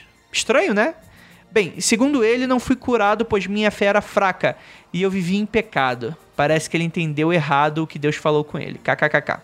Foi um episódio que me deixou muito deprimido por uh, vários anos e me marcou muito. Hoje superei e sei que o pastor era apenas um enganador e que fazia esses shows apenas para tirar dinheiro dos fiéis. Então reforço a dica de vocês. Cuidado com o que falam, onde vai e nunca siga um líder cegamente. Você é responsável pelo que acredita. Abraço a todos. E cara, é. Cara, é triste, né? É, é- é triste esse tipo de relato, né? Porque, é, independente de ser da religião evangélica, né? neopentecostal, esse tipo de coisa abrange diversas outras crenças, né? Pessoas que prometem coisas impossíveis e tal. Pelo menos não, não, não foi pior, né? Eu conheço relatos de pessoas nessas, que vão nessas igrejas aí. pe- Pessoas já idosas e tal, que não conseguem mais andar. Quer dizer, conseguir conseguem, só que eles não se aguentam mais, né? Isso prejudica a pessoa, né? Então as pessoas ficam na cadeira de roda. E aí, naquele momento de êxtase, né? O corpo tira ali os, os grilhões de dor e esse tipo de coisa. E a pessoa lá, anda. Ah, milagre, milagre. Não, e a pessoa volta a sentar fudidaça, pior do que tava antes, porque forçou a barra, né? E é, é- cara, é- não tem como. Isso é, o nome disso é picareta. Gente, não tem essa. O nome disso é picareta. A pessoa que diz que vai te curar de câncer, que vai te fazer voltar a andar, uma coisa é, ó, é, continua o tratamento médico, mas toda quinta-feira vem aqui na nossa igreja do Mundo Freak e a gente vai celebrar e a gente vai pedir pro ornitorrinco que vai te... Isso é uma coisa. O problema é, eu vou te curar. E depois ainda colocar culpa nas costas das pessoas, que tem muito disso também, né? Você não teve fé o suficiente. Cara, isso é muito triste e tal. é, é um dos poucos, é uma das poucas ocasiões em que eu realmente acredito e desejo que haja um inferno, porque eu tenho certeza que se a gente não for, essa galera vai de tobogã em primeira classe, galera. Isso aí, vocês tenham, vocês tenham certeza disso. Então fica aquele paradoxo, né? O inferno que essas pessoas acreditam, se existir, elas estão fodidas. Bem, é, temos aqui o comentário do Gui Castro. Ele fala o seguinte: Olá, amigos. Charlatões fazem parte do meu dia a dia. Todo dia vejo ou converso com um. Por ser proprietário de um comércio de artigos religiosos, ai meu Deus, Umbanda, Candomblé e outras religiões em geral, esse tipo de mentor pede materiais que vendo lá. Quando não isso, são as listas para lá de esquisitas que aparecem, pedindo coisas que são contraditórias para o mesmo trabalho, ou, quando não, coisas impossíveis de se conseguir. Estes ditos mestres, no geral, têm características agradáveis carismáticos, bom papo, demonstram conhecimento sobre o que pregam, sabem entrar na mente da vítima e as nuances de abuso material e espiritual são bem evidentes para quem vê de fora. Causos sobre esse assunto e muitos outros é o que mais tenho para contar. Alguns engraçados que lembram piadas, outros tristes de cortar os pulsos e pintar as paredes vermelhas. Nossa, que drama também. e os que parecem terem saído de uma mente perturbada. Olha que dá para escrever um livro. Obrigado por esse episódio, além de esclarecer, foi muito divertido. Gui, é interessante isso, né? Que, e você fala aqui uma coisa interessante, que é essa coisa de pra gente que tá de fora, fica claro a picaretagem, né? Mas muitas vezes não tá, né? É, pra pessoa que tá lá dentro da parada. Então é, é preciso muita conversa, é um trabalho que realmente. Uh, o estrago que essas pessoas fazem é realmente muito complicado. E ainda quando a pessoa, enfim, quebra as correntes, ainda tem a questão de. Putz, o, a, autoestima da pessoa vai pra vala, né? Não tem como, né? Ela perde o chão, dependendo do nível de de, de, de, de, captura ali da paixão que ela tem sobre o que ela acredita, né? Então, é realmente é o tipo de coisa muito complicada. Então, fica aí sempre o alerta para vocês. Bem, é isso. É, apareceu uma, uma bad vibezinha e tal, mas não, não fiquem assim. Pelo menos vocês têm um Mundo Freak toda quinta-feira que vai informá-los, diverti-los e, enfim, é isso. E não olhem para trás.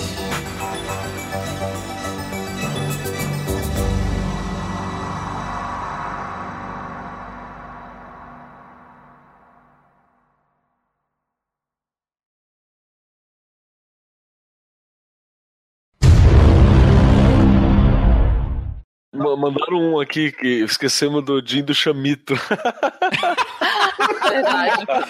Porra, Jim do Chamito é clássico, cara. Que isso? Não pode esquecer, não, cara. Cara, é verdade. Eu vou quase iniciar o podcast de novo por causa do, do Jim do Chamito.